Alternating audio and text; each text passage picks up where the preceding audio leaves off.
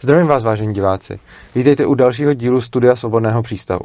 Mým dnešním vzácným hostem je Lukáš Pazderník. Ahoj, Lukáši. Ahoj, díky uh, za pozvání, Urzo. Já děkuji, že jsi přišel. Lukáš je dlouholetým sledujícím Svobodného přístavu, ale hlavně uh, je vlastně tak trochu, by se dalo říct, možná filozof. Mm-hmm. A je to člověk, který hodně přemýšlí o kapitalismu, anarchii, anarchokapitalismu. A vlastně se mi líbí, že z pozic, které byly původně víceméně anarchokapitalistický, mm-hmm. teď on přichází s kritikou kapitalismu. A já vlastně ještě tu kritiku úplně neznám, ale z toho, jak znám Lukáše, tak předpokládám, že to právě bude dávat smysl, že to bude mít hlavu a patu. Okay. Takže uh, vlastně se na to těším, protože velice často kritika kapitalismu bejvá od lidí, kteří třeba netušejí moc o ekonomii, mm-hmm. uh, kteří netušejí moc o kapitalismu a kteří jsou hlavně na to naštvaný. Uh, Lukáš byl anarchokapitalistou, má přečtenýho Misese a přesto i jeho chce kritizovat. Takže se do toho pust. Uh, jo, děkuji za slovo, je to tak. Uh, skutečně původně, když jsem tě začal sledovat někdy v roce dva tisíce osmnáct přibližně, tak jsem studoval í té školu a o politiku jsem se příliš nezajímal. Nezajímal jsem se ani tak o společenské vědy, i když tak nějak jsem jako přemýšlel a zpracovával ty informace, které ke mně šly. Nicméně ne nějak systematicky, že bych se sednul a studoval nějaké knihy, nějaké zdroje tohohle typu. Spíš jsem tak nějak jako měl své kamarády, se kterými jsem různě filozofoval a diskutoval o věcech. A v tu chvíli, když vlastně jsem se dozvěděl o tobě, což bylo shodou okolností teda na Západočeské univerzitě, kde teď studuju, ale byl jsem na přednášce ještě jako student střední školy, tak tam vlastně jeden pán, který pro mě byl velmi inspirativní, a tu přednášku jeho shodou okolností, jmenuje se docent Čepička, uh, učí na pedagogické fakultě uh, matematiku. My jsme tam měli přednášku v rámci jako našeho předmětu matematiky na střední škole. To jsou vlastně detaily, které asi není třeba popisovat. Uh, nicméně tam zmínil prostě paralelní polis, protože tenkrát jsem měl, že jo, svůj cyklus přednášek v polis o anarchokapitalismu, mm-hmm. a zmínil tam taky vlastně svobodné vzdělávání.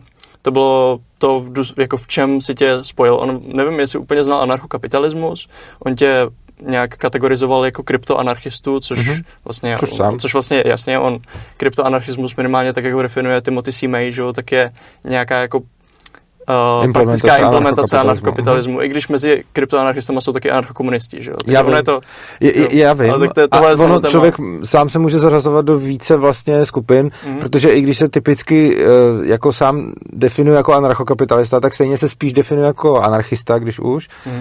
a spíš než kapitalista, ale vlastně obojí. Zároveň jsem voluntarista a určitě i kryptoanarchista, takže... Jasně. A tyhle ty věci jdou spíš spolu, než jakože... Mm-hmm. Potom je otázka, jak s tím anarchokomunismem, že jo, jak je slučitelný třeba s kryptoanarchismem, a to už, to už jsou jako jiné mm-hmm. diskuze, že jo. A abych se vrátil zpátky k tomuhle myšlenkovému proudu, tak jsem se tam jako dozvěděl o tobě, dozvěděl jsem se o tom, že existuje něco jako paralelní polis, tak jsem si to jako vyhledal na YouTube, vyhledal jsem si kanál Svobodného přístavu a v té době si tam měl jako první video přednášku z nějaký konference, kde si v angličtině předra- přednášel o drogách. To muselo být hrozný. Uh, jako t- tvoje angličtina v té době byla, řekl bych, o něco horší než je teďko, teda no. Výslovnost respektive. Aha. Teď už mi přijde, že když jsem viděl tu tvoji debatu s tím anarchokapitalistou, jak jste se bavili o etice argumentace, argumentace, jo, jo. Jo, mm. tak tam už, tam už jsem nějakou výslovnost... Uh, no děkuju, já, já s tím pořád bojuju. Aha, aha. No, každopádně jsem jako slyšel tuhle tu přednášku, drogy mě už v té době zajímaly, zajímají mě doteď, prostě je to pro mě velký téma. A... Víš, já si vůbec nepamatuju, že jsem někde přednášel anglicky o drogách, promiň, tam přerušil. Ale já myslím, že to bylo na Libertikonu dokonce. To asi jo, když to aha, říkáš. Aha. No, byl to ten rok dva tisíce osmnáct, asi tak nějak přibližně. A tak mně se to jako zalíbilo, uh, takže jsem začal prostě nějak jako sledovat tvé videa. Schlínul jsem celý cyklus uh, anarchokapitalismu v Polis, že jo, koupil jsem si tvoji knížku, přečetl jsem si to, dávalo mi to v tu chvíli smysl a byl jsem v tom teda ale hodně emocionálně zainteresovaný. Prostě bylo to pro mě takový, že Uh, OK, tak ty lidi, kteří jako tady zastávají stát, vlastně jsou nepřátelé naší svobody a teď potřebuju za nima přijít, aby se ty tím... Jo, ale to, ale to je ta největší klasika. Ano. Mesiářství, že jo, prostě. Jo. Mm-hmm. Uh, no, což byla z mýho pohledu, jako z dnešního pohledu argumentní pozice celkem, kterou už teda nedržím a nějak se snažím jako pracovat na tom, abych se k ní ani znovu neblížil. Právě tím, že jsem třeba kritický vůči těm myšlenkám, který mám a i vůči novým myšlenkám, který ke mně jdou, mm-hmm. prostě. To mě to přijde super, no. Mm-hmm. A takže tohle byl ten zdroj, takhle jsem se k tobě dostal, přečetl jsem si tu knížku, pak jsem tě pozval, že jo, k nám na školu, tam se přednášel na Infisu mm-hmm, ještě. Jo. A tak nějak od té doby tě víceméně jako kontinuálně sleduju. Přičemž pak jsem se dostal ještě k tomu, že jsem si chtěl studovat spíš ty primární zdroje a nevycházet jenom jako z tebe. Mm-hmm. Takže jsem si četl Mízese. Jsem si... Což mimochodem, pro mě, že budu to tak přerušovat, doporučuji všem divákům, tohle dělejte. Uh, jako spousta lidí, co mě poslouchá, tak jako věří tomu, co říkám, ale tam samozřejmě jsou nějaké jako výklady moje mm-hmm. toho. Takže to, že já si přečtu Mízese a Rozbarda a nějaké pochopím, jako myslím, že asi jako je nějak chápu, ale to ještě neznamená, že jako to, co říkám, je za prvý kompletní, za druhý, že s nima ve všem souhlasím a za třetí, že jsem tam nemohl udělat nějakou chybu. Takže tohle je něco, co jako rozhodně každému doporučuji. Jo, navíc bych ještě doplnil, že anarchokapitalismus není nějaká jako existující substance, ke které bychom jako nezaujatí, nezaujatí pozor, pozorovatelé nějak přicházeli, ale je to o tom, že každý z nás, kdo se nějak jako zabředává do těch myšlenek, tak si je interpretuje svým způsobem a vytváří jakousi svoji verzi. Mm-hmm. Samozřejmě, no, samozřejmě. Jsou, jsou tam nějaké jako věci, které jsou sdílené napříč. A to platí a pro tam, všechno. Jo, vlastně. Jo, řekl bych, že jo, jasně. Ale zejména mi to přijde důležitý říct jako u tohle, protože ta tvoje verze anarchokapitalismu a ty věci, na které ty kladeš důraz, bych řekl, že jsou um, oproti nějakému stereotypu, se kterým jsem se setkal, a nesetkal jsem se teda s konkrétníma lidma, i když možná bych asi taky dokázal nějak jako vytrasovat, uh, bylo, že anarchokapitalismus třeba v Americe tak je spojený s konzervatismem ano. do nějaký míry, že jo. To vím. A ta škola uh, toho Hanse Hermana Hopeho, ano, no to zejména. Aha. Jo, ale tak to, jo, tohle to je jako dobrý, dobrý zmínit, ale jako jak říkám, ono, já si osobně myslím, že je to spíš o tom, na co, na co klademe důraz mm. a že člověk se nemůže vyhnout tomu a já se o to hodně snažím, ale je mi jasný, že to, toho taky budu zabředávat, aby ne, ne míchal do toho svýho pojetí anarchokapitalismu nějaký svoje osobní postoje. A jo. Jo, jakože já se snažím, když mluvím o ANCAPu, prezentovat toto je ANCAP a, když, a od toho oddělovat, hele, tohle to si já myslím. Mm-hmm. Ale i když se o to důsledně snažím, tak to ještě neznamená, že v té snaze budu úspěšnej. Mm. A takže jako to, to, to je první věc. A druhá věc je, že potom uh, prostě, když se zase někdo konzervativec a třeba to takhle tolik neodděluje, tak je pravda, že zrovna třeba na americké scéně jsou anarchokapitalisti daleko víc spojení s konzervativcema mm. a republikánama, ale nemyslím si, že jako ta moje verze je nějaká jako úplně exotická. Spíš si myslím, že prostě jako vypichuju nějaké věci, které mě přijdou důležitý, zatímco někomu jinému jiný. Ale myslím mm. si, že jako stejně anarchokapitalismus, i když máš pravdu to s těma verzema, tak zrovna o ANCAPu mi přijde, že je to asi ze všech jako třeba ekonomických nebo možná i filozofických nebo politických směrů ten jako nejvíc konzistentní napříč těma lidma. Protože mm. když to třeba srovnáš jako s anarchokomunistama, yes, yeah. tak to je jako tam je šíleně široká škála lidí, kteří se takhle budou definovat. A když se zeptáš anarchokapitalistů, tak jako jo, je pravda, že se jako v něčem budou rozcházet, ale myslím si, že to, v čem se rozchází, je jako šíleně málo oproti... Jo, jasně. OK, uh, vlastně těžko, jako souhlasím s tím. Já nedokážu úplně jako říct empiricky, jestli to tak je, protože jsem úplně neprozkoumával nějak napříč jako různýma směrama. Já hlavně jsem zabředával do těch anarch... anarchoindividualistických směrů, řekněme.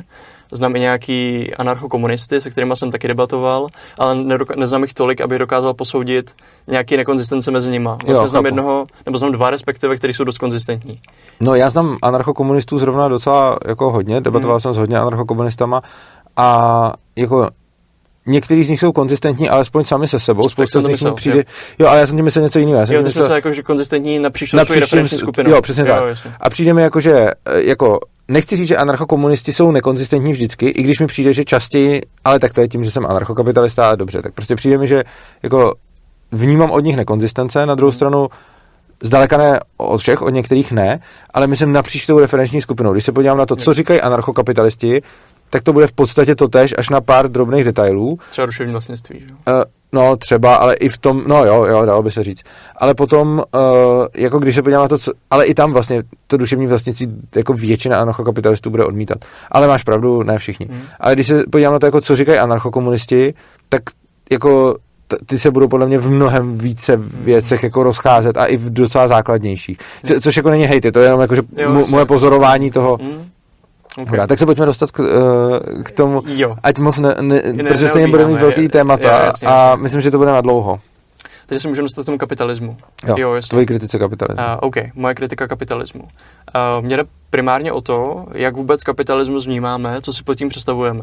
Protože ty často uvádíš, že uh, definice, na které je shoda od těch, jako řekněme, dvou politických protipolů, mm-hmm. odmíze se na straně liberalismu, dneska spíš bychom ekonomických. Řekli, ekonomických polů, jasně, no. OK. Uh, umíze se bychom řekli, že jo, liberalismus, nebo dneska spíš libertarianismus, mm-hmm. a potom u Marxe, což je ten představitel socialismu nebo komunismu. Že?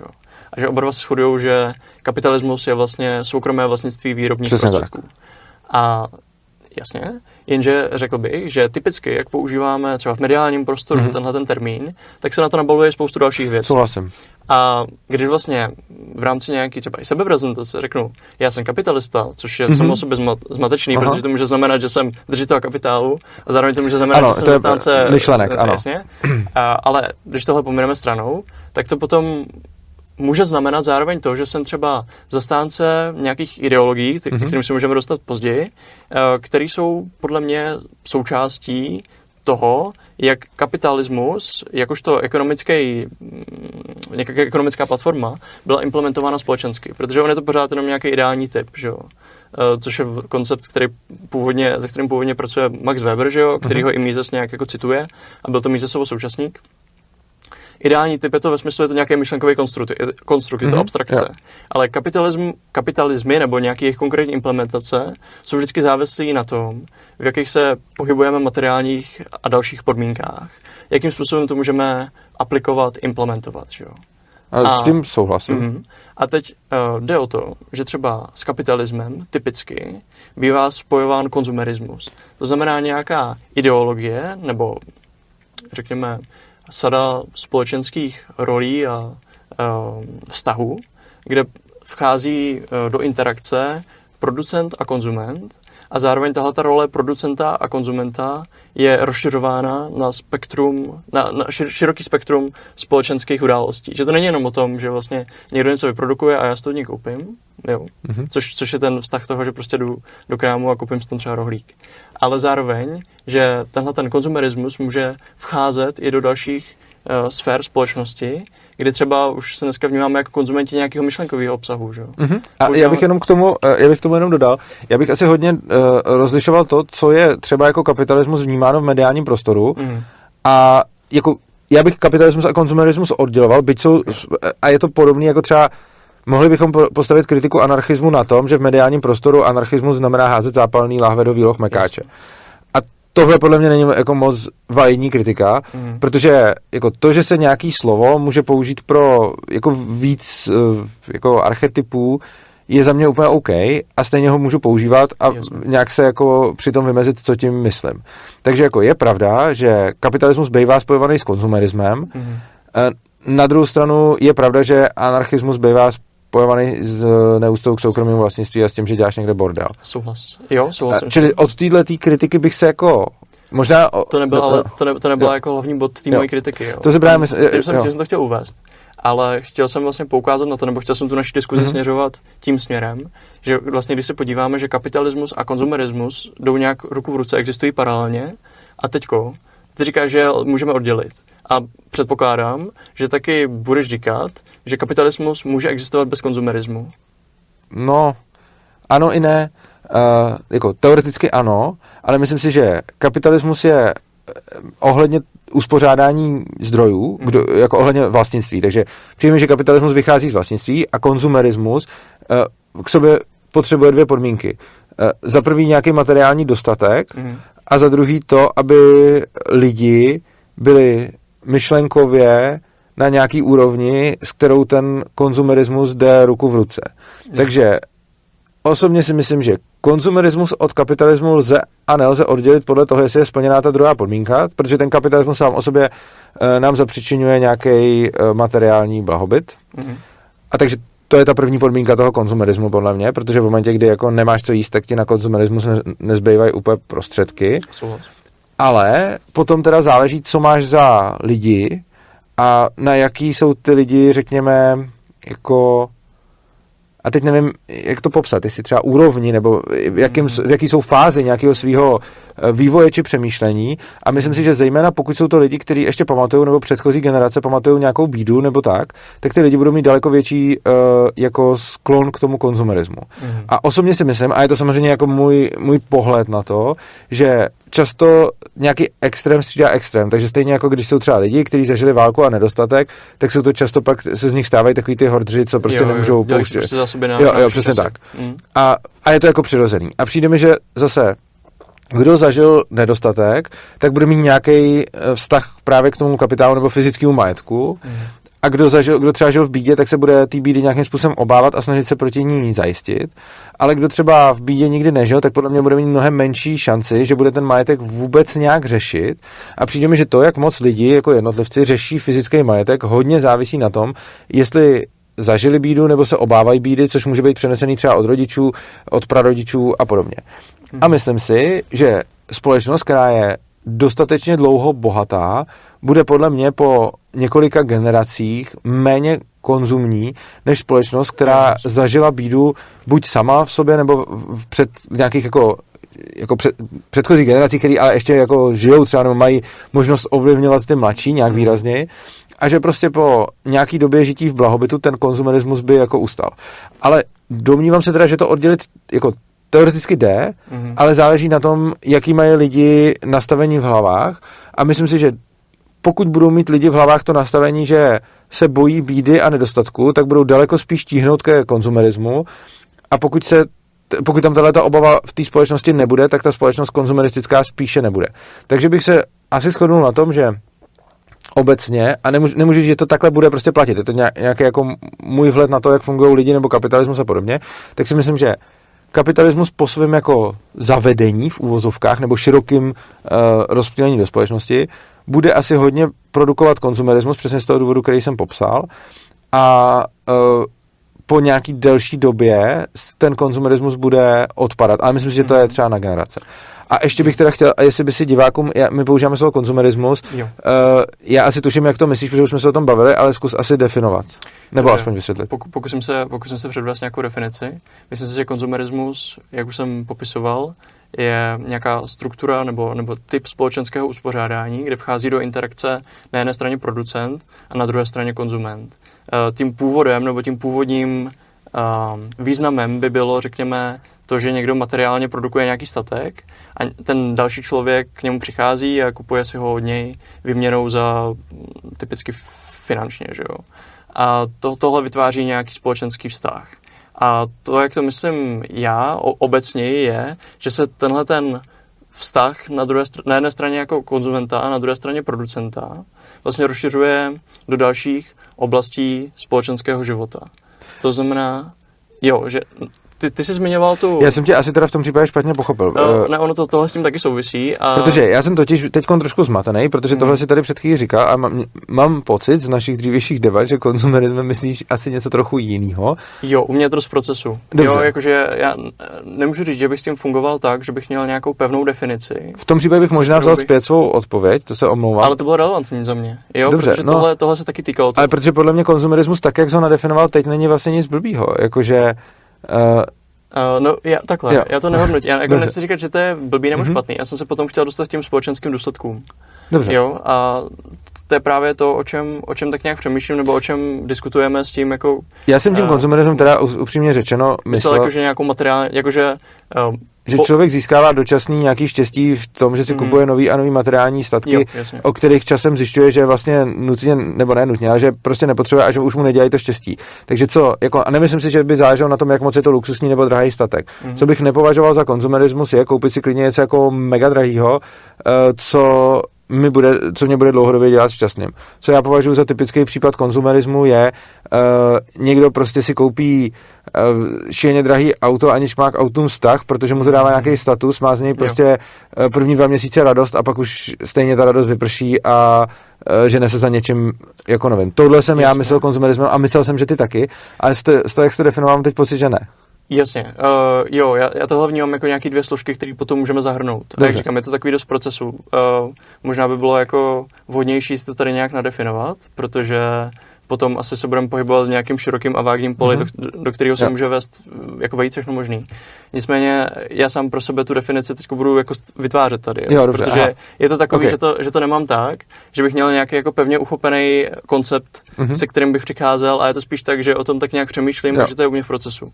Každopádně um, to, co jsem říkal, je pro tebe taky přijatelná součást konzumismu? Jo, je to pro mě taky přijatelná součást. Pro mě to to zásadní asi. A taky, a taky to jako nehodnotím, řekněme. Mm-hmm. Spíš se snažím dívat na společenské důsledky toho. Jo, dobře. A, a je to pro mě jako relevantní předebatování o kapitalismu, mm-hmm. protože si myslím, že to s ním jde ruku v ruce. Mm-hmm. A to, co jsem popisoval já, je ten vztah toho konzumenta a producenta v tu chvíli, když se rozšiřuje do dalších uh, sfér uh, lidského života, tak si myslím, že může vést k instrumentalizaci, což mm-hmm. je koncept, se kterým pracuje taky Adorno a Horkheimer v Dialektice osvícenství. My už jsme se tady o tom teda bavili předtím, ale abych nějak jako uvedl uh, pro diváky, tak uh, Dialektika osvícenství je jedno z hlavních děl myšlenkového směru, který se nazývá někdy jako neomarxismus, přičemž ale neomarxismus je taková nálepka, která často bývá používána, jak jsem si všiml, konzervativci, jako nějaký jako diskuzní odsouzení. To je něco takový jako neoliberalismus, tak opak jo, jasně, toho neomarxismus, oba dva úplně vyprázdněný pojmy, které jsou v podstatě bezobsažná nadávka. Jasně. A proto podle mě přijde jako, mě přijde vhodnější to nazývat jako frankfurtská škola, protože to byli myslitelé, kteří se nějak koncentrovali okolo Frankfurtu nad Mohanem ještě předtím, než vlastně kvůli nacistům utekli do Ameriky, že jo? Kde, kde potom dožívali, někteří se vrátili zpátky do Německa. Uh, nicméně to teď není, to teď není důležitý. Uh, spíš jde o tu knížku. Ta knížka uh, je nebo, jako, koncipovaná okolo Adornovy kritické teorie, což je nějaká sociální kritika. To je něco, co se mi třeba na marxistických nebo neomarxistických potažmo teda myslitelích vlastně líbí, že uh, ty původní marxisti, nebo Marx respektive nabízeli nějakou vizi společnosti, zatímco ti postmarxisti uh, už spíš uh, vychází z těch jako marxových podnětů hmm. a předvádí nějakou kritiku současné společnosti, hmm. ale úplně nenabízí ty pozitivní alternativy.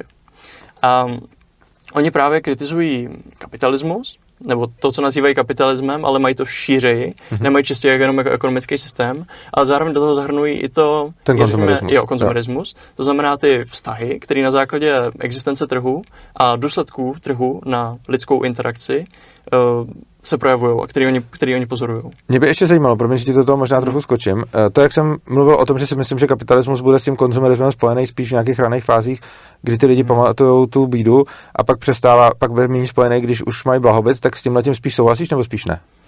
Spíš s tím souhlasím a dokonce jsem se stýkal s jednou sociologickou teorií, kterou teďko, teď, teď se nespomenu na autora, ale to je vlastně jednou. Uh, o postmateriálních hodnotách. A to si myslím, že je něco, co do nějaké míry může vystihovat i naše generace, právě jako lidi, kteří už vyrůstali v blahobytu, lidi, kteří nemají bezprostřední zkušenost třeba s válkou nebo mm-hmm. potažmo s tím jako druhem socialismu, který jsme tady měli třeba v, konkrétně v Československu, že jo? V důsledku čehož prostě si už vnímáme více jako samozřejmost, že jsou naše existenční potřeby jo. uspokojený a spíš se zaměřujeme na věci, jako jsou mezilidský vztahy mm-hmm. nebo nějaká životní realizace. Jo. Že jo? A ty prioritizujeme jo. nad třeba tím, že si koupím tenhle typ kabelky, mm-hmm. auta a podobně. Mně mimochodem tohle to hodně připomnělo. Um, já mám rád Miloše Kopeckýho, herce, jako mm-hmm. toho z dávných dob docela. A on často, měl, on často mluvil o vztazích jako mužů a žen a dělal se z toho často legraci a podobně. A někde tam popisoval, jako, já nevím, bylo to většinou nějaká, jako, že humor, ale popisoval, jako, jak zbalit ženu, třeba něco takového, jak na ní udělat dojem. A zajímavý bylo, že on tam do toho dodal, jako, co jí koupit, jakože kytku a něco, aha. a pak tam, jako, jako, že jí koupit nějaké jako jídlo. A mně přišlo, jako, ale to, jak to řekl, bylo vidět, že prostě on prošel nějakýma časama, kdy to, že někomu koupíš jídlo, zjevně nebylo jako jenom Uh, jako teď, že prostě si ho vezmeš na, j- na jídlo třeba, abyste spolu strávili ten čas, hmm. ale že dát někomu jídlo byl jako te- ten dar, který jako ti nějak mohl pomoct, protože si prostě jo. mohl jako žít v nedostatku. A mě šíleně, když tohleto řekl, tak mě to jako šíleně zarezonovalo, protože to bylo v, nějakýho, v nějakém rozhovoru s ním, já jsem toho poslouchal hodně, takže nevím přesně kde, ale když to takhle popsal, tak z toho, jak to řekl, jsem si řekl, aha, to, to, je, to je šíleně zajímavý, protože tohleto by už dneska nikoho jako nenapadlo okay. a je to přesně, myslím, součást toho, že ty lidi, když žili někde, kde prostě fakt třeba neměli to jídlo, tak přemýšleli jinak. Mimochodem, a to doporučuji asi i divákům, když čtete prostě, jako zaprvé studujte Marxe, komunisty a podobně, a mně přijde vůbec zajímavá ta jejich materialistická historie mm-hmm. a jejich, jako neříkám, že se s tím úplně stotožňuji, a rozhodně mi přijde hodně zajímavý pohled na jejich prostě materialismus a na to, jako, jak se na to dívají, a rozhodně je to podle mě jako zajímavý způsob, jak nad věcma přemýšlet. Byť se s tím třeba ne úplně stotožním, tak rozhodně mě to nějakým způsobem, uh, nějakým způsobem obohacuje. Mm-hmm. Jo, souhlas. Uh, já teda jsem nečet jako vyloženě Kapitál třeba, nebo takhle, četl jsem nějakýho úryvky, četl jsem Komunistický manifesto a tak nějak jsem do Marxe na, jako nahlížel, ale zejména teda pro mě už bylo spíš zajímavější než ten původní Marx, spíš ty postmarxisti, mm-hmm. zejména teda ta frankfurtská škola. Uh, tak ty zase já neznám nějak jo, jasně, detailně. A, no a můžeme se dostat teda k té instrumentalizaci. Jo, co si myslím, že je fenomén, nebo tak, jak to popisují, je fenomén, který nevzniká s kapitalismem, ale vzniká, řekněme, nebo, nebo jeho vyústěním už je osvícenství a uh, vlastně univerzalismus. Uh, třeba i představa univerzálních lidských práv, jako něčeho všelidského, obíhajícího celým světem, co platilo v minulosti, co platí nyní a co budou platit i vždy v budoucnosti, už je uh, za nich nějaký totalitizující koncept, mm-hmm. totalitizující v tom smyslu, že uh, vyjadřuje, že si, že si vyjadřuje nějaký nárok na úplnost, mm-hmm. na to, že je to úplné poznání světa. Mm-hmm. Jo?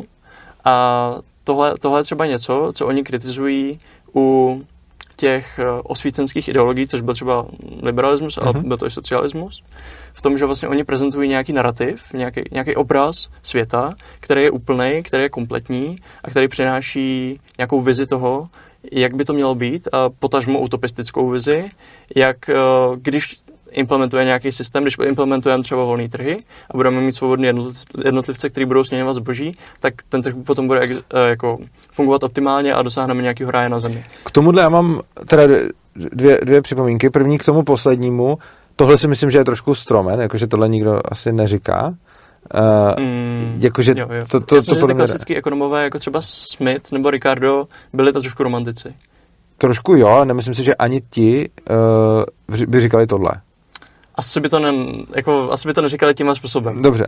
Uh, Nicméně třeba rozhodně, uh, jako já zrovna nejsem nějaký uh, fanoušek, fanoušek Smitha ani Ricarda, i když Smitha asi víc, ale uh, jako sám za sebe bych určitě řekl, že jako já o volném trhu nikdy nemluvím jako o nějakém optimálním systému, hmm. ale jako o systému, který efektivně alokuje zdroje, ale rozhodně ne optimálně. A ty, uh, a lze to jako, doká- jako lze dokázat, že by se dalo najít optim, jako, že, že prostě optimální, nebo jinak.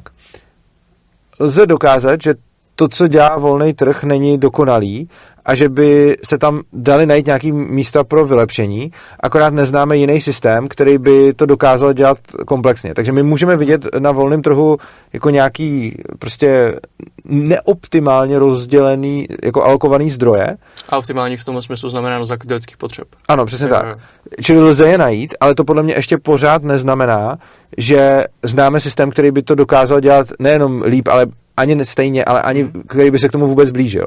Ale to podle mě neznamená, že volný trh je jako ideální a že dokáže jako zařídit a vyřešit úplně všechno, jenom si myslím, že z těch dostupných systémů je nejlepší. To byla první věc, kterou jsem chtěl říct. A druhá, která, co se mi hodně líbilo, ta kritika, jak jsem mluvil o tom, že vlastně ty lidský práva, které by byly univerzální ještě i napříč časem, jsou vlastně koncept, který si k sobě krade nějakou úplnost mm-hmm. a mě to hodně zablesklo s tím, když občas čtu nějaký, a on už to dělal Platón, ale potom jako spousta těch socialistů, který, nebo nějakých těch totalitářů, kteří popisují nějakou tu svoji jako vysněnou společnost, jako třeba to dělal ten Platón, ale ono ho potom následovala spousta dalších. Mm-hmm. Tak v těch svých, mě vždycky přišlo úsměvný, jak v těch svých jako opusech mají popisy takového toho, jako třeba, že by každý, jak bude konkrétně udělané to město třeba, jak tam budou ty domy, jak budou tam třeba i široké ulice a já, já teď,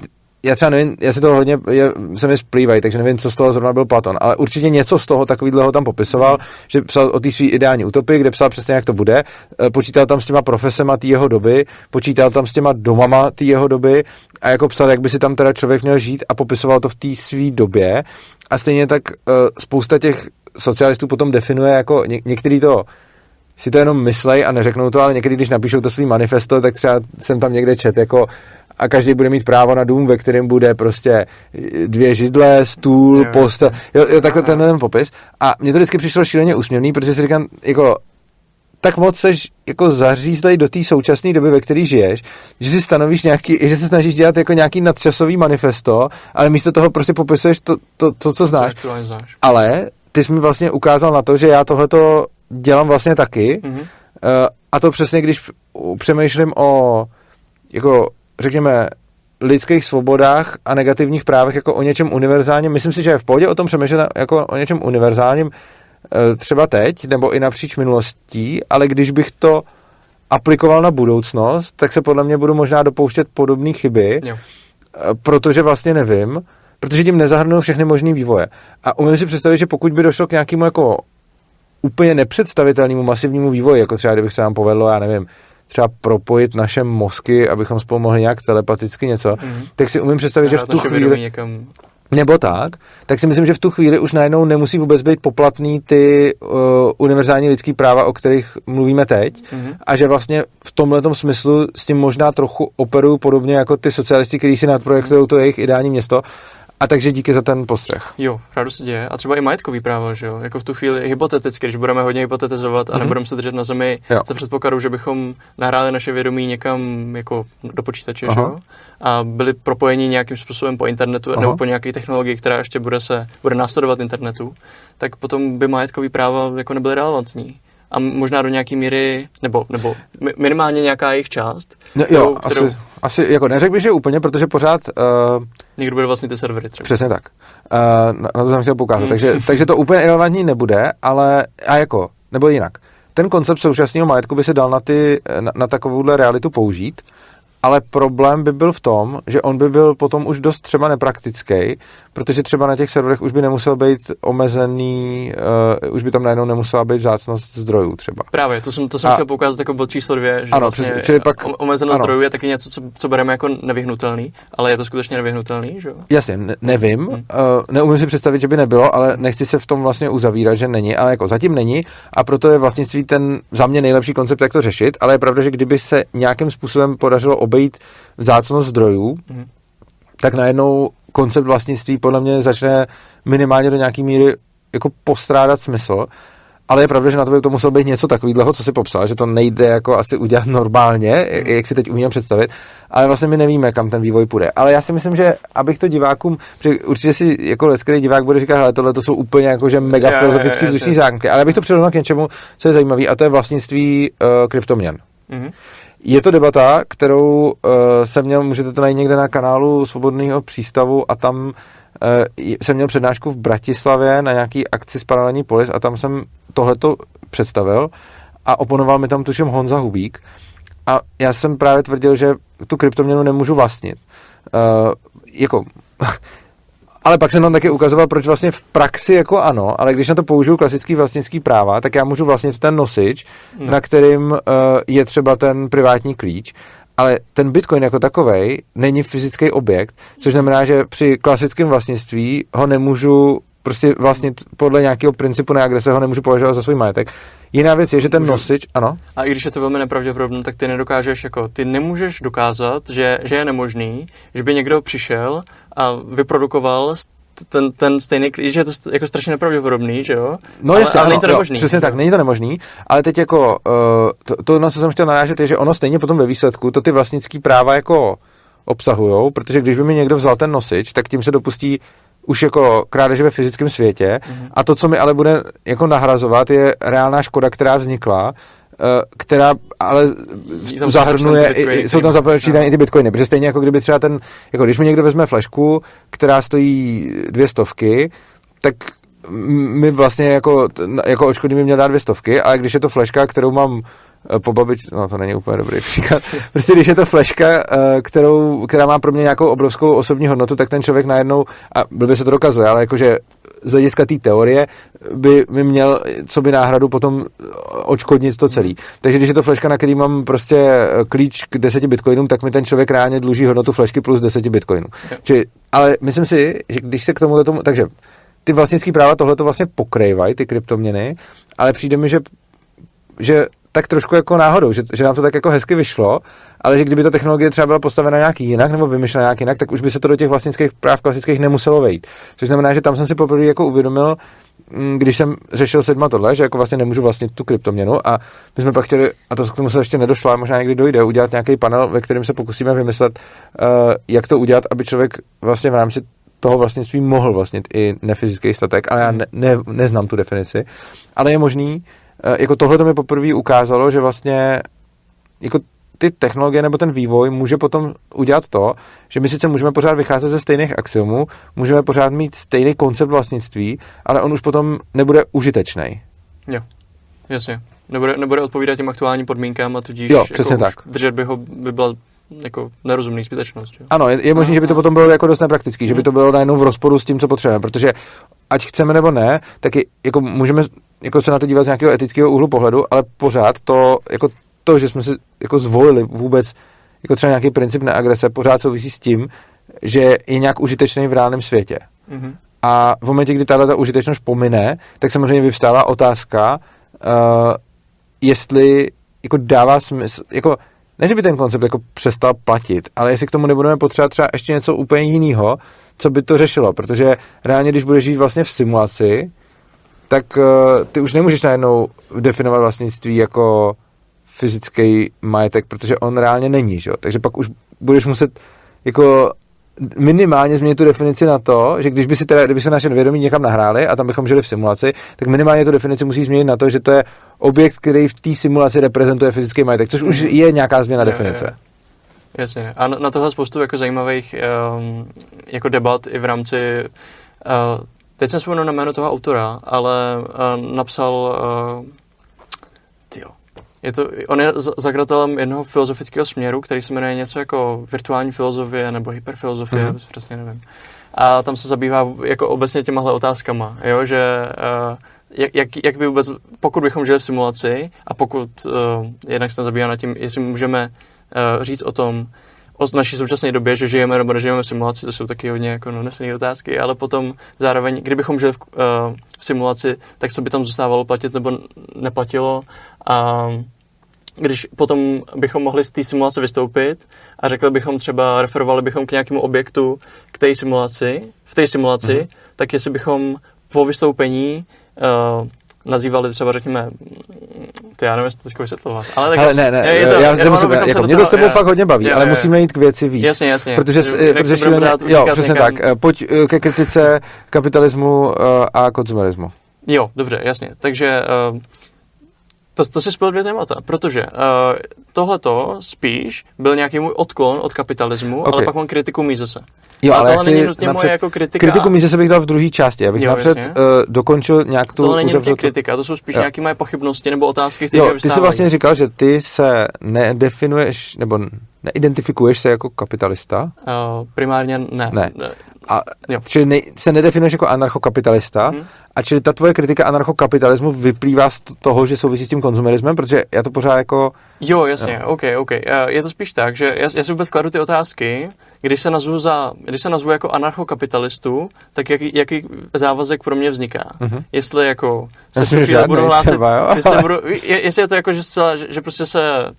Anarchokapitalistou jsem tehdy a jen tehdy, když se definuji jako anarchokapitalista. No, jako můžeme říct, že vlastně, že vlastně jo, ale já spíš jako kladu tu otázku, když se k anarchokapitalismu teda hlásím, tak jako jsem nějak v souladu s těma myšlenkama. A já jsem v souladu s principem neagrese, jsem v souladu s voluntarismem a trh tak nějak zkoumám. A vlastně mi tam do toho vchází třeba ta kritika ze strany frankfurtské školy ohledně toho, že v tu chvíli, když implementujeme tržní mechanismy do společnosti, mm-hmm. tak to potom vytváří nějaké negativní důsledky typu, že jsou mezilidské vztahy více instrumentalizované, mm-hmm. že se odličťují. Uh, jakože existují i mezilidské vztahy, které jsou na úrovni nějaký obchodní a ne na úrovni jenom jako lidský. Mm-hmm. A že jich dokonce v čase přibývá.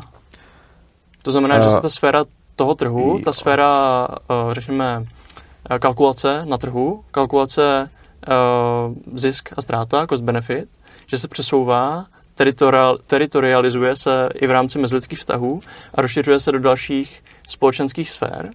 Uh, a že to má nějaký své negativní důsledky. Jo. A tohle je velmi vágní, jo. Já to sám nevím, dokážu, to, jo. Já, já bych na to, já bych na to jako hmm. asi chtěl, chtěl reagovat, protože napřed si potřebuji něčem udělat jasno. Hmm. No.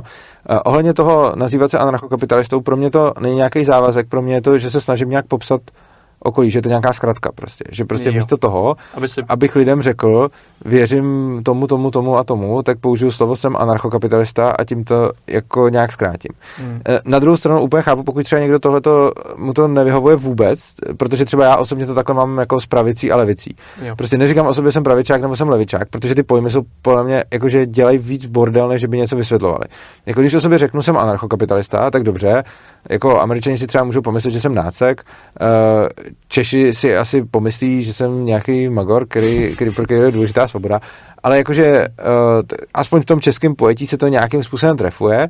V tom americkém zase nevím, jestli bych úplně, kdybych jako přijel do Ameriky, jestli bych jako říkal jsem anarchokapitalista, jestli bych spíš neřekl, třeba jsem voluntarista, protože když bych se s někým bavil a teď bych věděl, že jsem v kulturním rámci, kde když řeknu anarchokapitalista, tak tím vlastně říkám jsem nácek, tak bych asi třeba nechtěl takhle to mást. A za mě třeba pravice a levice je v českém spektru úplně takhle jako úplně mimo, protože jako neexistuje žádná definice, respektive některý lidi si trvají na tý, že jako pravice by měla být uh, ta, co je méně státu, a levice ta, co je víc státu. Na druhou stranu skoro nikdo to takhle nepoužívá.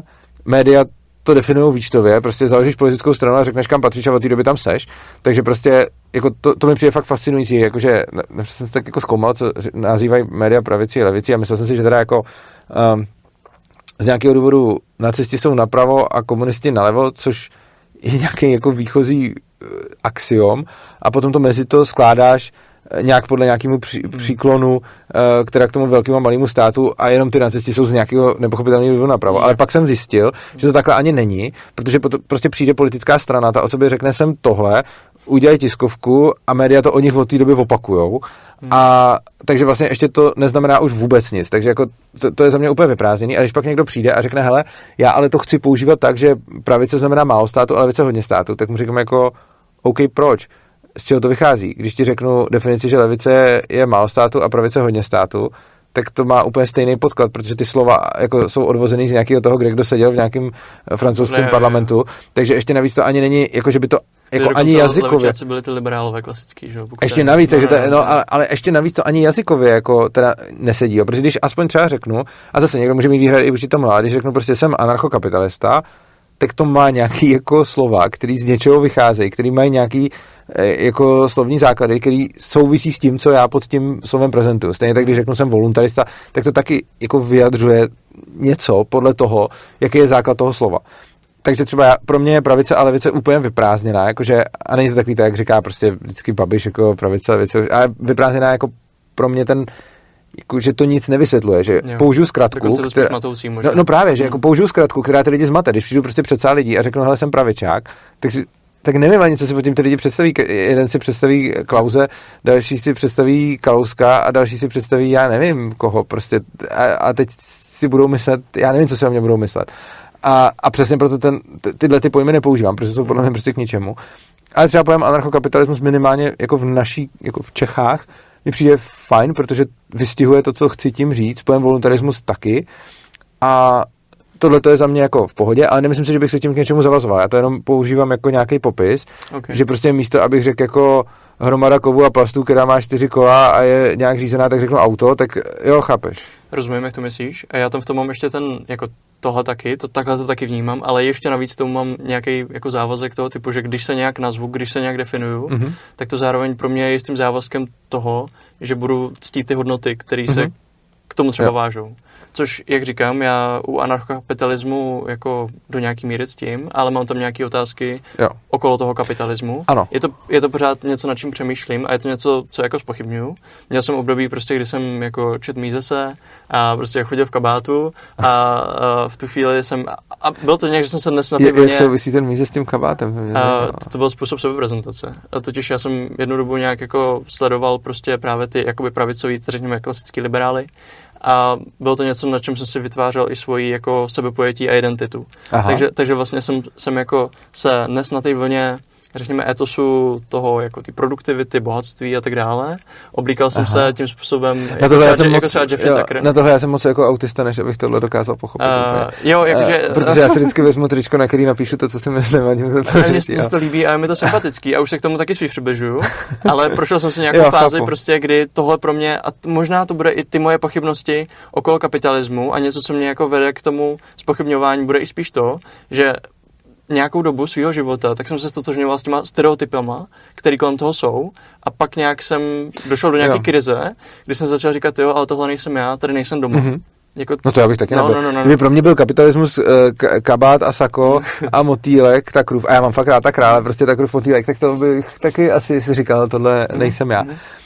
Uh, to by byla nějaká zkratka, kterou jsem tam udělal. Jako, jo, jo, ne? Chápu. Uh, každopádně to, každopádně... Mm, mě ještě vlastně zaujalo, ty říkáš, že jsi jako teda anarchista, voluntarista, to já jsem taky, ale potom teda, že máš nějakou kritiku, která k tomu trhu. Jo. A teď jako pro mě ten trh je to, co podle mě úplně přirozeně vyplývá z toho, když odebereš tu státní autoritu, hmm. tak uh, ty lidi se přirozeně jako začnou organizovat tržně, decentralizovaně. A pro mě jako, ale jako ten kapitalismus není teda nutně jenom ten konzumerismus, ale je to jako i to, že dám dobrovolný příspěvek na charitu, je za mě po, jako furt kapitalismus. Jo. A uh, to, že třeba někdo žije asketický život, je za mě taky furt kapitalismus, jo. Čili tam jako zajímalo by mě, jako v čem je ta kritika toho trhu, protože pro mě trh znamená i to, že třeba jako, jako i to, že se toho trhu neúčastním, tak je to je to pořád, že nejsem v rozporu s tím trhem. Jakože minim, jakože buď, jako když dělám cokoliv, jako když tady spolu jako sedíme a povídáme si, tak je to za mě furt volnotržní transakce. I když prostě nic jsme si za to jako nezaplatili hmm. a, a prostě tady jako jsme a povídáme si, že nás to baví. Pravda, diváci za to teda uh, platí mě, doufám. A uh, to můžete udělat rovnou pod videem, vidíte kde a linky. Ale tak si tady, uh, tak si tady bavíme. A tohle je ale i mezi náma za mě jako nějaká volnotržní transakce. Byť to, co z ní primárně oba dva máme, je to, že se nějakým způsobem jako obohacujeme znalostma třeba. Jo. A, a takže i tohle. Ale i kdybych byl teda úplnej asketický poustevník a neměl tam teda vůbec nikoho, tak pořád mi přijde, že sice ten trh teda jako nebudu využívat, jo, řekněme, že bych byl fakt ještě soběstačný, že bych prostě žil v horách v chatce, lovil si tam jako uh, jeleny a vůbec bych jako, ale lovil bych si je asi rukama, nebo já nevím, ale prostě když bych tam takhle jako byl a byl bych úplně mimo prostě, tak uh, pořád jako to nevidím jako, že jsem proti tomu trhu, jenom že je to nějaký nástroj, který nepoužívám, ale pořád jako ani v takovémto případě si tam neumím představit tu kritiku, takže mě zajímalo, jak jako, v čem spočívá ta kritická část. Jo, mě, mě to napadla dva body k tomu, co jsi říkal. První, že jsi říkal, že v, při, v případě absence státu si myslíš, že trh je něco, co začne přirozeně, nebo spíš jako spontánně si myslel, mm-hmm. že, že ho říká. Ne ve smyslu, asi, že by nám to bylo při, přirozený, že ve smyslu, že by lovci a sběrači měli kapitalismus, nebo měli trh, že jo? Nebo i to bys řekl, že lovci a sběrači v době, kdy třeba... Jo. Myslím si, že když, jestliže měli osobní vlastnictví, který spolu vyměňovali, tak si myslím, že trh v nějaký míře měli. A samozřejmě záleží na té míře. Samozřejmě on ten trh bude v nějaký míře i v, prostě v socialistické společnosti. Prostě mm-hmm. to, to společnost, která tady byla před rokem osmdesát devět, obsahovala nějaký trh. Třeba, třeba tu šedou a černou sféru ekonomiky, že? Která, nebo spíš černou. Třeba, ano, jo, jo, no, ano. Takže t- ten trh mezi lidma bude jako vždycky. A vlastně myslím si ale, že tam byl ten trh i tam, kde to jako třeba ne- nemuselo být úplně ilegálně. Jakože myslím si, že jako na- najdu případy trhu v socialismu, který nebyl, který prostě nebyl illegal. Jakože můžu přijít prostě k sousedu a vyměnit mu něco za něco. Mm, jasně. Takže barterovat prostě. Jo. Třeba. A mm. i, to je, i to je trh. Jako bez peněz, ale je to trh. A vlastně, já si můžu, vlastně i tehdy jsem si mohl od někoho něco třeba koupit, že jo? Takže sice jsem nemohl jako podnikat a dělat to jako soustavnou činnost, ale mohl jsem směňovat. Takže i teda za socialismu nějaký ten trh tam byl. Sice malej, omezený, ale byl tam. A pak tam byl i nějaký větší, a ten byl teda hodně deformovaný, že jako komunistická strana určila ceny a lidi si za ně nakupovali, což jako už nebych neoznačil úplně za volný trh, protože jsou tam diktovaný ty ceny, ale prostě hmm. nějaký minimálně malý trh tam byl. A myslím si, že je to jako komplementární ve smyslu, že jako čím větší máš ten stát, tak tím menší prostor je pro ten trh, a když ten stát zmenšuješ, tak se tam ten trh jako uh, zvětšuje a vždycky, ale jako vzhledem k velikosti té společnosti. Takže když máš lovce a sběrače, tak uh, kdyby si to organizovali jako státem a měli třeba nějakého jednoho náčelníka, který bude absolutistický vládce, tak tam bude trhu mnohem míň. Ale, ale míň, než kdyby tam byly třeba nějaký decentralizovaný a měli tam třeba, jako já nevím, někoho, kdo je šikovnej na lov, někoho, kdo je šikovnej na vaření, někoho, kdo je šikovnej na něco a ty by se to mezi směňovali. Tam toho trhu budou mít zase jako uh, víc, ale musíme to porovnávat relativně vůči té druhé možnosti v té dané společnosti, protože nemůžu porovnávat společnost pračlověka se společností současnou, protože ty lovci a sběrači měli mnohem méně komodit, který by mohli vůbec spolu měnit, než máme my teď konc. Takže, ale myslím si, že teda i tam platilo tohle, že prostě hmm. máš nějaké jako čím víc státu, tím méně trhu, ale vůbec to, kolik tam máš toho trhu, je nějakým způsobem omezený počtem účastníků, komodit a tak dále. Takže bych řekl, že dneska budeš mít, vlastně i v dnešním socialismu budeš mít vlastně víc trhu než e, za lovců a sběračů, ale jako vždycky tam podle mě platí to, že čím větší tam máš stát, tím menší tam máš trh. Jo, jinými slovy, podmínkou pro trh pro tebe je, že existuje nějaké osobní, osobní vlastnictví nebo soukromé vlastnictví a že ti lidi, kteří jsou účastníci toho trhu nebo spoužijou nějakým způsobem, tak chtějí směňovat, protože je to pro ně nějakým způsobem výhodný a proto jsou nějak specializovaný. Myslím, a... že nenutně chtějí, myslím, že stačí, že mohou, mohou. Uh, okay. Protože i tak ten trh tam podle mě bude existovat. To byl trh v potenci, jako hypot- ten by nebyl aktivně, aktivně uskutečňován, že jo? A pro mě by i byl asi, já bych to i, já bych nazval trhem i, jakože i kdyby prostě teďkom byla burza, která uh, prostě nebude, uh, kde zrovna se nepotká nabídka s poptávkou v nějakou danou chvíli, tak podle mě je to burza i v těch chvílích, kdy se to tam zrovna nepotkává. To jo, ale ta burza byla založena za tím účelem, aby se tam, pot, aby se tam potkával, i když se tam zrovna nepotkávají, zatímco jo. To, že... Možná, dobře, tak no. Jako, já bych spíš měl tendenci trhem na, nazývat jo. Každý prostředí, kde vůbec jo. můžou, byť ten trh by nevyužívali, ale on tam jo. je, podle mě ta možnost to udělat, tvoří ten trh, za mě teda, ale jako, je to, nevím, jestli je to důležitý, ale za mě by i ta možnost směnit uh, vytvářela ten trh a ten trh by tam nebyl v momentě, kdy to směnit nesmí, nebo nemůžou, uh, jako buď jim to třeba někdo zakazuje, nebo toho fyzicky nejsou schopní, nebo nemají to soukromé vlastnictví, tak tam bych potom řekl, že ten trh jako není. A v momentě, kdy tam mají to soukromé vlastnictví a můžou ho směňovat, tak to za mě trh už vlastně je. Jo. Jasně, já jsem se k tomuhle snažil, jako, na, to, na tohle jsem se ptal z toho důvodu, že právě um, ta představa, že třeba vlastnit a směňovat je nám přirozená, um, je jeden úhel pohledu, ale ten úhel pohledu, který třeba mně je bližší, je, že to je nějaký lidský projekt, že to je něco, co jsme si vymysleli, že to není mm-hmm. něco, co by, co by vycházelo z nás, uh, co by nám bylo dáno, k čemu bychom přistupovali pasivně, ale že třeba i kapitalismus nebo trh, tržní vztahy, a tak dále, to, co z toho vyplývá, je něco, co jsme, co jsme vytvořili, co jsme vymysleli. Je to nějaká platforma, kterou jsme stvořili a ve které se potom pohybujeme. A já proto jsem souhlasím, ale nevím, proč je to, jakože... No. Co znamená, co je nám třeba dáno? Uh, já bych totiž tohle to řekl skoro o všem, jakože skoro všechno, co děláme, je něco, co jsme si jako nějak vytvořili.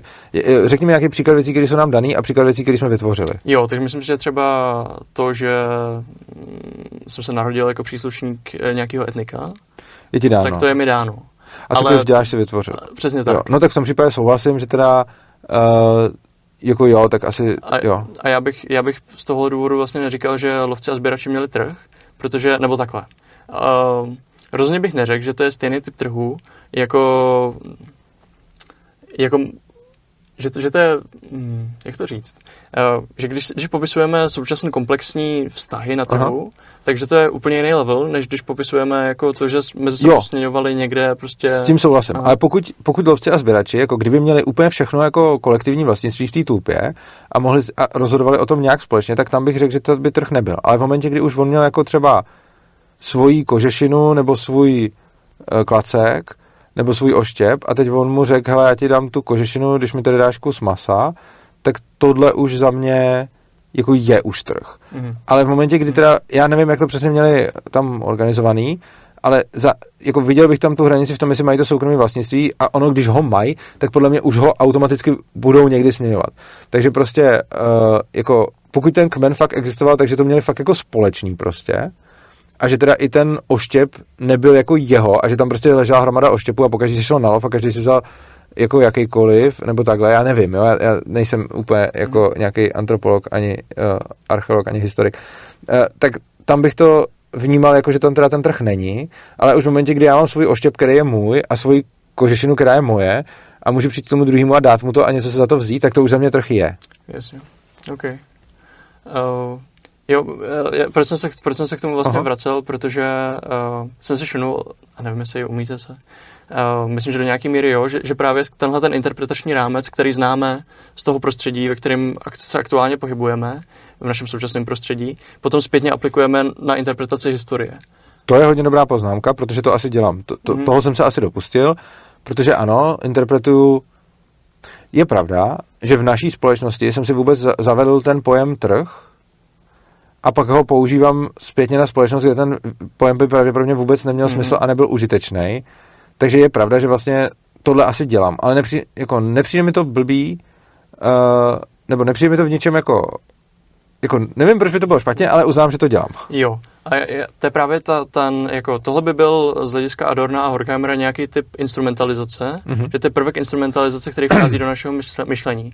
Třeba i to, že vnímáme člověka jako užitek optimalizující bytost. A i když, jakože, uh, jasně, Mises to definuje hodně volně a třeba mm-hmm. řekne, já rád vádím ten extrémní příklad, že když máš jako uh, opiátníka, který si jde dát prostě herák, Aha. tak optimalizuje svůj užitek, tak jenom maximalizuje. Jo, to je pravda. Jasně. Uh, což by jako rozhodně z hlediska homo economicus neobstálo vůbec. Že? Ne, ale pokud to může ovlivnit vůlí teda ještě.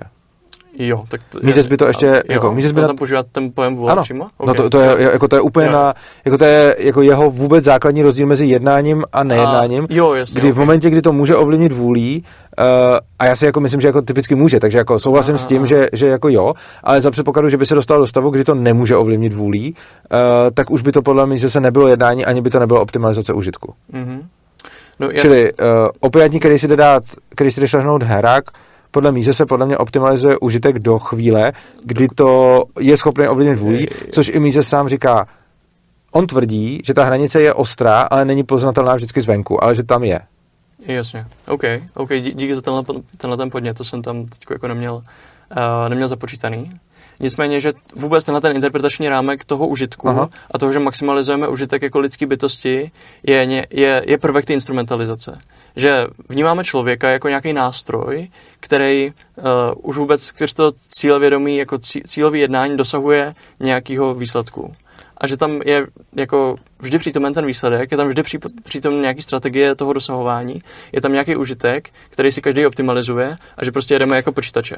Že? A tohle je z hlediska třeba Adorna a Horkheimera, je to nějaký prvek té instrumentalizace, že bereme něco z říše strojů a přenášíme to do a člověka. Podle mě, a podle mě my jsme stroje, jakože biologický, ale podle mě jsme stroje a hmm. jako já s tím nad tím, jako já si vlastně Jako, já si nemyslím, že to je model, já si myslím, že tohle to tak doopravdy jako je. Okay. Že uh, já věřím tomu, že člověk je biologický stroj, který nějak funguje a tím vůbec nepopírám, že máme nějaký vědomí a dokonce jako mi přijde i jako, jo, teď jako pořád mi přijde jako třeba rozumná představa jako i třeba, nebo teď jsem se do toho trochu zamotal, prostě i představa toho, že máme nějaký vědomí, který třeba může být do nějaký míry kolektivní, nebo i to, že náš mozek může být jenom branou někam, kde se to vědomí tvoří. Tyhle ty všechny myšlenky jsou mi blízký, ale zároveň to podle mě nevylučuje to, že člověk je biologický stroj, což podle mě rozhodně jako je.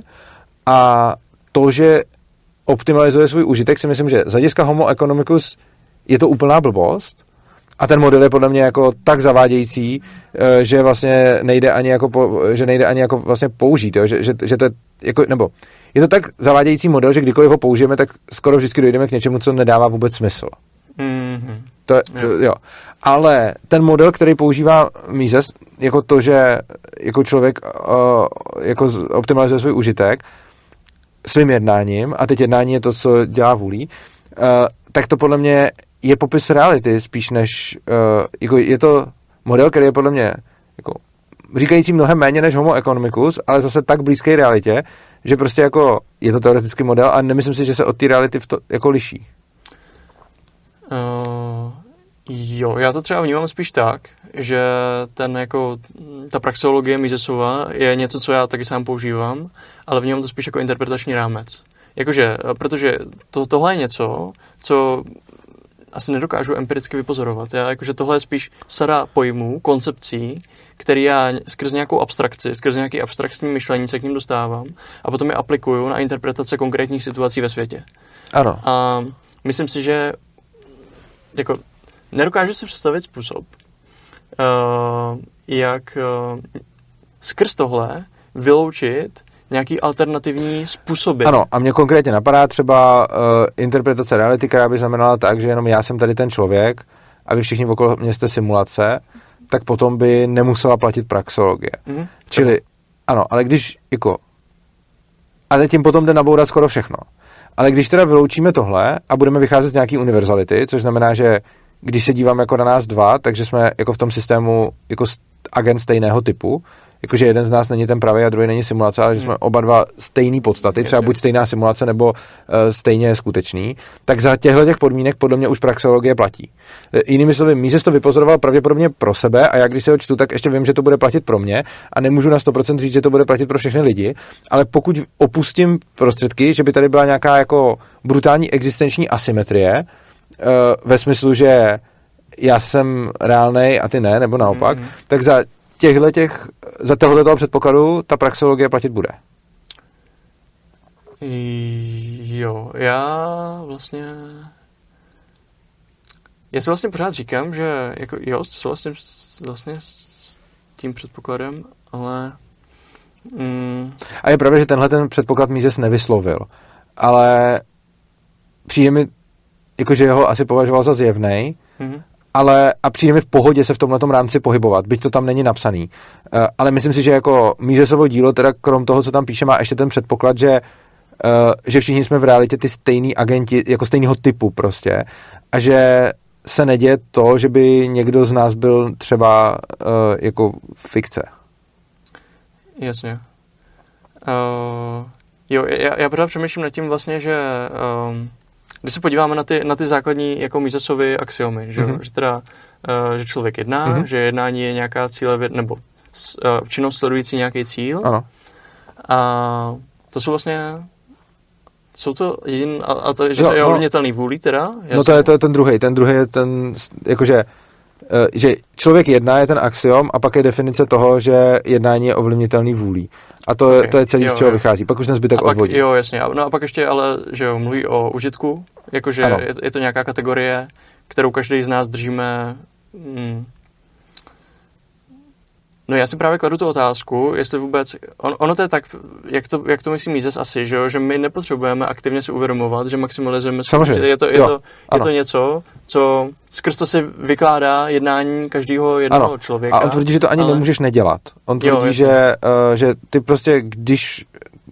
jako máš k dispozici tu vůli v něčem, třeba když by mi teď začala jako škubat ruka a já bych nevěděl proč, tak to už není jednání. Hmm. Ale když tady sedím a můžu se teď kdykoliv rozhodnout, že vstanu, nebo že s tebou budu mluvit, nebo že nebudu mluvit, nebo že ukončím to video, nebo že v něm budu pokračovat, tak v tuhletu chvíli jednám a vlastně nemůžu nejednat. A i kdybych se nikdy nesetkal s praxeologií a nikdy bych vůbec nepřemýšlel o nějakém užitku, tak stejně budu jednat a stejně ho budu maximalizovat na základě nějaký svojí užitkové funkce, která je pro každého jiná a subjektivní a samozřejmě jsou do toho zatažené emoce, logika, prostě všechno, co má ten člověk k dispozici. Mm-hmm.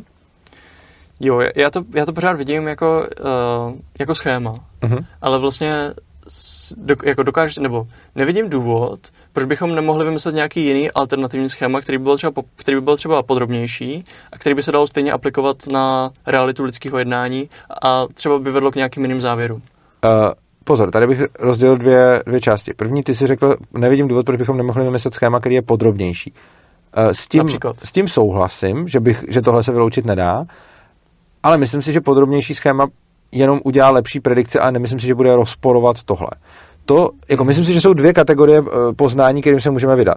Buď něčím, co Mízesovu teorii zpřesní, tedy, že z toho vyvodíme ještě něco, co on nevyvodil a to se vlastně děje, protože to furt jako třeba další jeho následovníci vyvozují dál. Uh, takže to jo, že vlastně to nějak upřesníme a mohli bychom přijít i s nějakým fakt jako mega průlomem.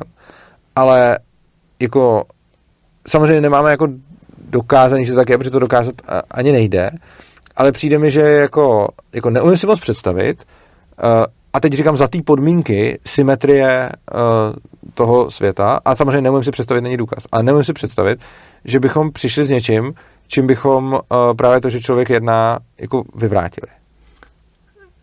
Jo. Mm.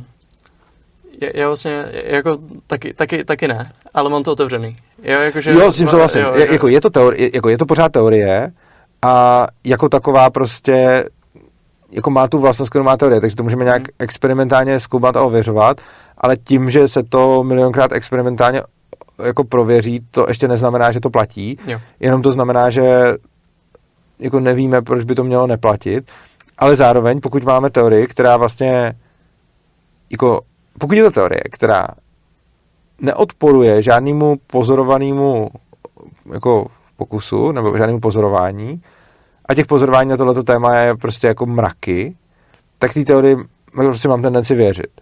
Uh, jakože třeba, když jsi měl třeba ještě nákladovou teorii hodnoty, mm. tak si tam přesně vytvářel t- t- takový ty paradoxní situace, kdy prostě na poušti máš tu vodu a a vyměníš, teda máš ten drahokam a vyměníš ho prostě za vodu, jo, jo, jo. A teď oni neměli, jak to vysvětlit. A potom přišla ta subjektivní teorie hodnoty, která tohle vysvětla.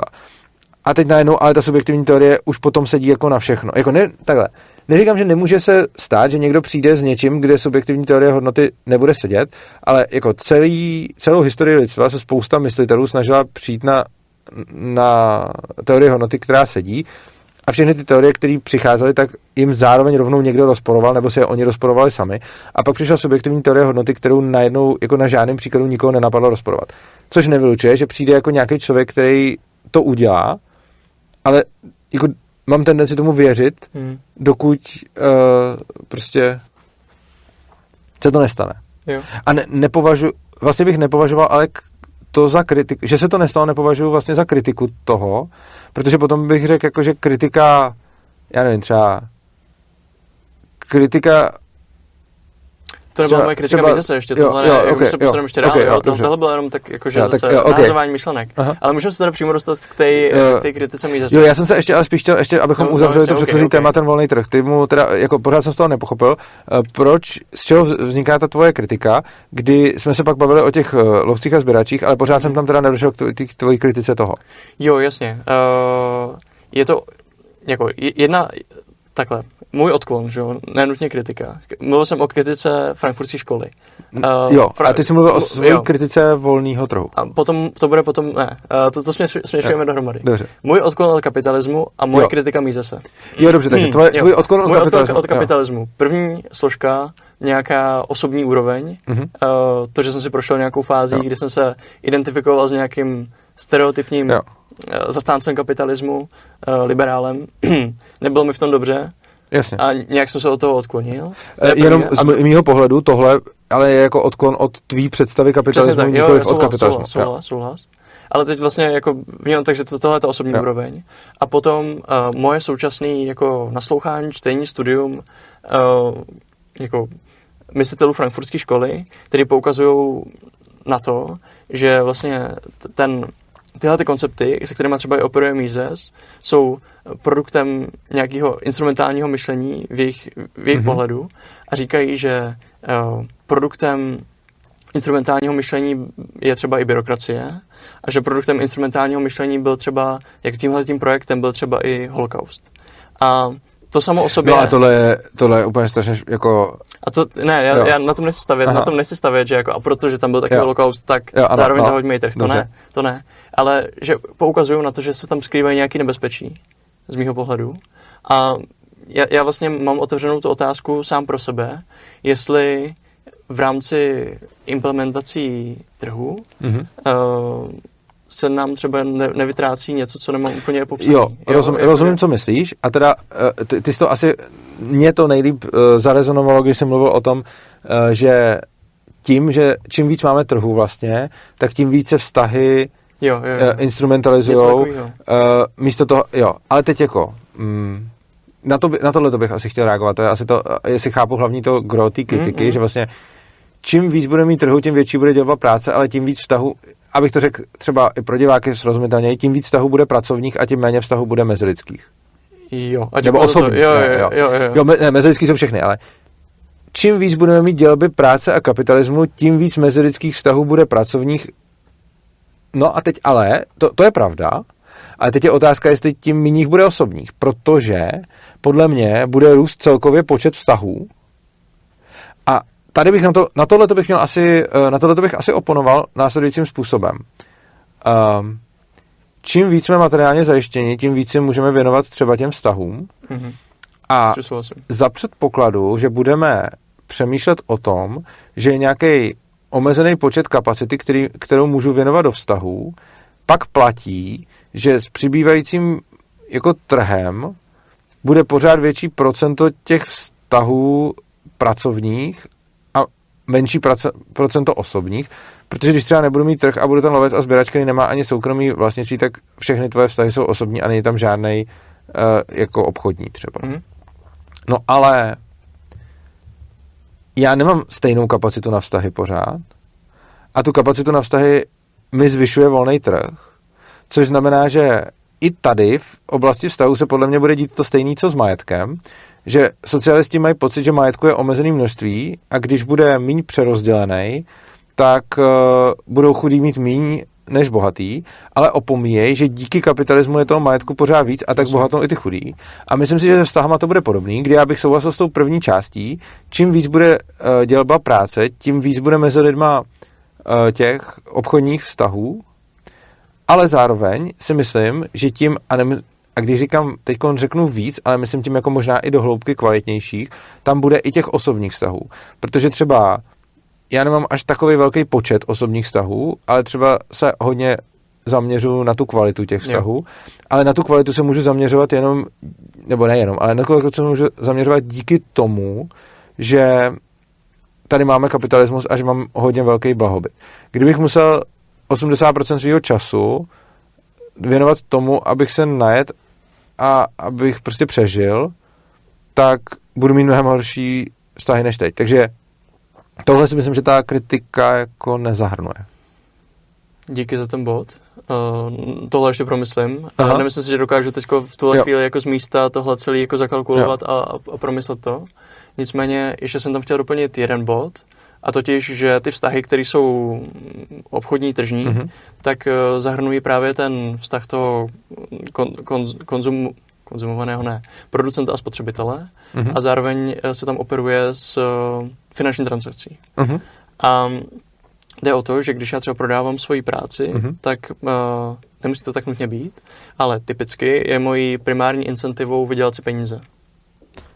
No, ale zase to podle mě závisí na úplně stejné věci jako ta komodifikace, že podle mě čím víc je člověk, a teď já tomu říkám, a to všichni mi řeknou, že to je hrozný ezo, jako čím víc je člověk jako v nějakém kontaktu se svojí duší, a tím myslím to, že jako chápe, jaký je poslání jeho na tomhletom světě, a čím víc se jako našel, tak tím méně se tohleto děje. A to podle mě nebude souviset tolik s kapitalismem, ale bude to zase vlastnost toho, co si lidi uvědomují.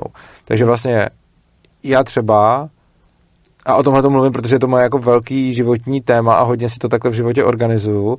Takže třeba já, kdybych měl neomezený množství peněz, tak dělám úplně přesně to, co dělám teďka a vlastně nic se na tom nemění.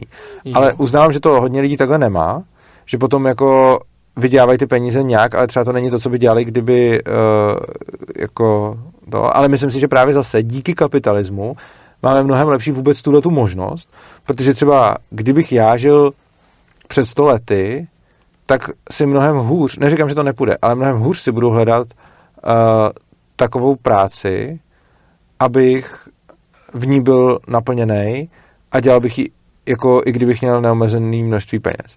A v této době si tu práci podle mě najdu s nás, právě díky tomu kapitalismu, třeba díky tomu, že existuje internet, že se můžu snadno mm-hmm. přepravovat a tak podobně. Takže i tady jakoby částečně souhlasím, ale zase se na to dívám z té druhé strany. Vlastně je to stejné, vlastně je to velice podobná kritika, tý, který jsem, uh, jako kritika tvojí, kritika, no, kritika tvojí odklonu, já nevím, kterou jsem použil před chvílí, že vlastně na jednu stranu ano, a tím, že vlastně si lidi nechávají platit za práci, tak často potom budou věnovat čas něčemu, čemu ideálně nechtějí, ale myslím si, že za předpokladu, že by tady nebyl ten kapitalismus, tak se to bude dít vlastně ještě jako ve větší míře. Jo. Uh... Byť si za to třeba by nenechali platit. Ale stejně by dělali něco, co dělat nechtějí. No a já si myslím, že ten, že ten základní rozdíl v tom pojetí třeba opět Arona a Horkheimera je v tom, že oni by nesouhlasili s tou premisou, že kapitalismus vytváří podmínky, kdy je jednodušší se věnovat třeba sobě, mezilidským vztahům, být v kontaktu svojí, se svojí duší. Jak a to ty jsi říkal, že souhlasíš, ne? Já s tím souhlasím. Jo, ale nebo takhle, ne, jo. Já, já s tím souhlasím, ale zároveň jako to Uh, pořád to promýšlím jo, a, a, a beru, ten, beru v potaz jo. ten jejich pohled a oni prostě říkají, máme tady něco jako konzumní průmysl. Jo. Uh, znáš tu Marxovou známou metaforu ohledně toho, že náboženství je opium lidstva? Jo, ano. Jasně, tak t- v tom smyslu, že, že opium, jakože si vezmeme opium, vlastně jsme jako v tom rauši a nevnímáme svoje existenční, mm-hmm. nebo ne jo. nutně existenční, ale třeba i vyšší problémy. Um, oni jako Adorno a Horkheimer tohleto berou tuhoto myšlenku a rozšiřují ji a třeba na, a berou, stahují ji třeba na něco, čemu říkají kulturní průmysl. Mm-hmm. Říkají, že se s, s kulturou děje, jako s kulturou v tom uh, nejužším smyslu, to znamená s nějakým uměním a tak mm-hmm. dále, že se děje to, že se rozšiřuje mezi lidi, stává se dostupnější a opět se na ní aplikuje ten princip toho, že je konzumována. Jo. Protože jako, když jsem měl nějaký renesanční malíře nebo sochaře, tak jejich umění úplně nebylo konzumováno v tom smyslu, že by masy měly přístup ano, k tomu jasně. statku. A najednou se z něho z umění stává statek v tomhle smyslu, stává se široce dostupný, je levný a dá se snadno pořídit. A oni říkají, uh, ty producenti uh, tohohle kulturního průmyslu uh, mají zájem na tom, aby nás zahlcovali. A v důsledku toho, že nás zahlcují tím obsahem, tak my nemáme čas vlastně se věnovat sami sobě, svojí introspekci a reflexi, v důsledku čehož jsme spíš tolerantní vůči tomu, že žijeme v nějaké situaci, která nám třeba nevyhovuje a jsme ochotní chodit do práce, kde jsme třeba nespokojení, protože když přijdeme z té práce, tak nás zahltí ty tuny toho jo, obsahu. A tohle je podle mě argument, který používají, a já teď to nechci nějak kategorizovat úplně, a prostě... lidi, kteří třeba nedrží tak pevně život ve svých rukou, mm-hmm. tak mají tendenci používat tenhle ten argument, protože se v tom staví do roli oběti. Jo. Ale myslím si, že když se na to podívám z nějakého jako, teď nevím, jako, ne pocitového, ale faktického úhlu pohledu, tak prostě v momentě, kdy nemám ten kapitalismus, tak to, co potřebuju dělat, je prostě fakt jako někde dřít, abych se najet. A nemůžu se tomu vyhnout. Jo. Prostě buď umřu, anebo budu dřít prostě skoro celý den, abych vůbec jako něco jako, abych přežil. A kapitalismus v tom smyslu myslíš zejména dělbu práce? Jo, jo, jo, ano. Prostě bez dělby práce musím nutně drtivou většinu svého času investovat do přežití. A teď jako, a nemám jinou možnost. Oproti tomu ten kapitalismus mi dává tu možnost, byť ji třeba většina lidí nevyužije, ale za mě je pořád lepší mít tu možnost, než jako být donucený, nebo být okolnostma, nechci říct donucený, a okolnostma mm-hmm. přinucený k tomu, abych musel celou dobu se prostě živit. Takže jako já chápu, že spousta lidí v kapitalismu může být nešťastných proto, přesně proto, co jsi řekl, že jsou zaplavený a tím, že jsou zaplavený, tak potom třeba dělají práci, kterou dělat nechtějí a, a tak dále a třeba žijou život, který žít nechtějí a podobně. Ale myslím si, že vůbec aspoň mají možnost s tím něco udělat a žít život, který chtějí.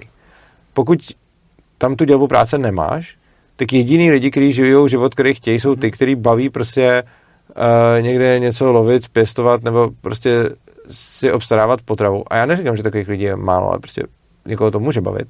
A všichni ty ostatní mají prostě smůlu. Uh, když seš v tom kapitalismu, tak sice jako je to těžší v tom smyslu, že máš mnohem víc na výběr, takže si můžeš jako hodně vybrat špatně, ale mnohem větší část lidí má potenciál aspoň teoreticky si zařídit ten život tak, jak potřebujou, si myslím. Jo, jo, s tím souhlasím. Jo.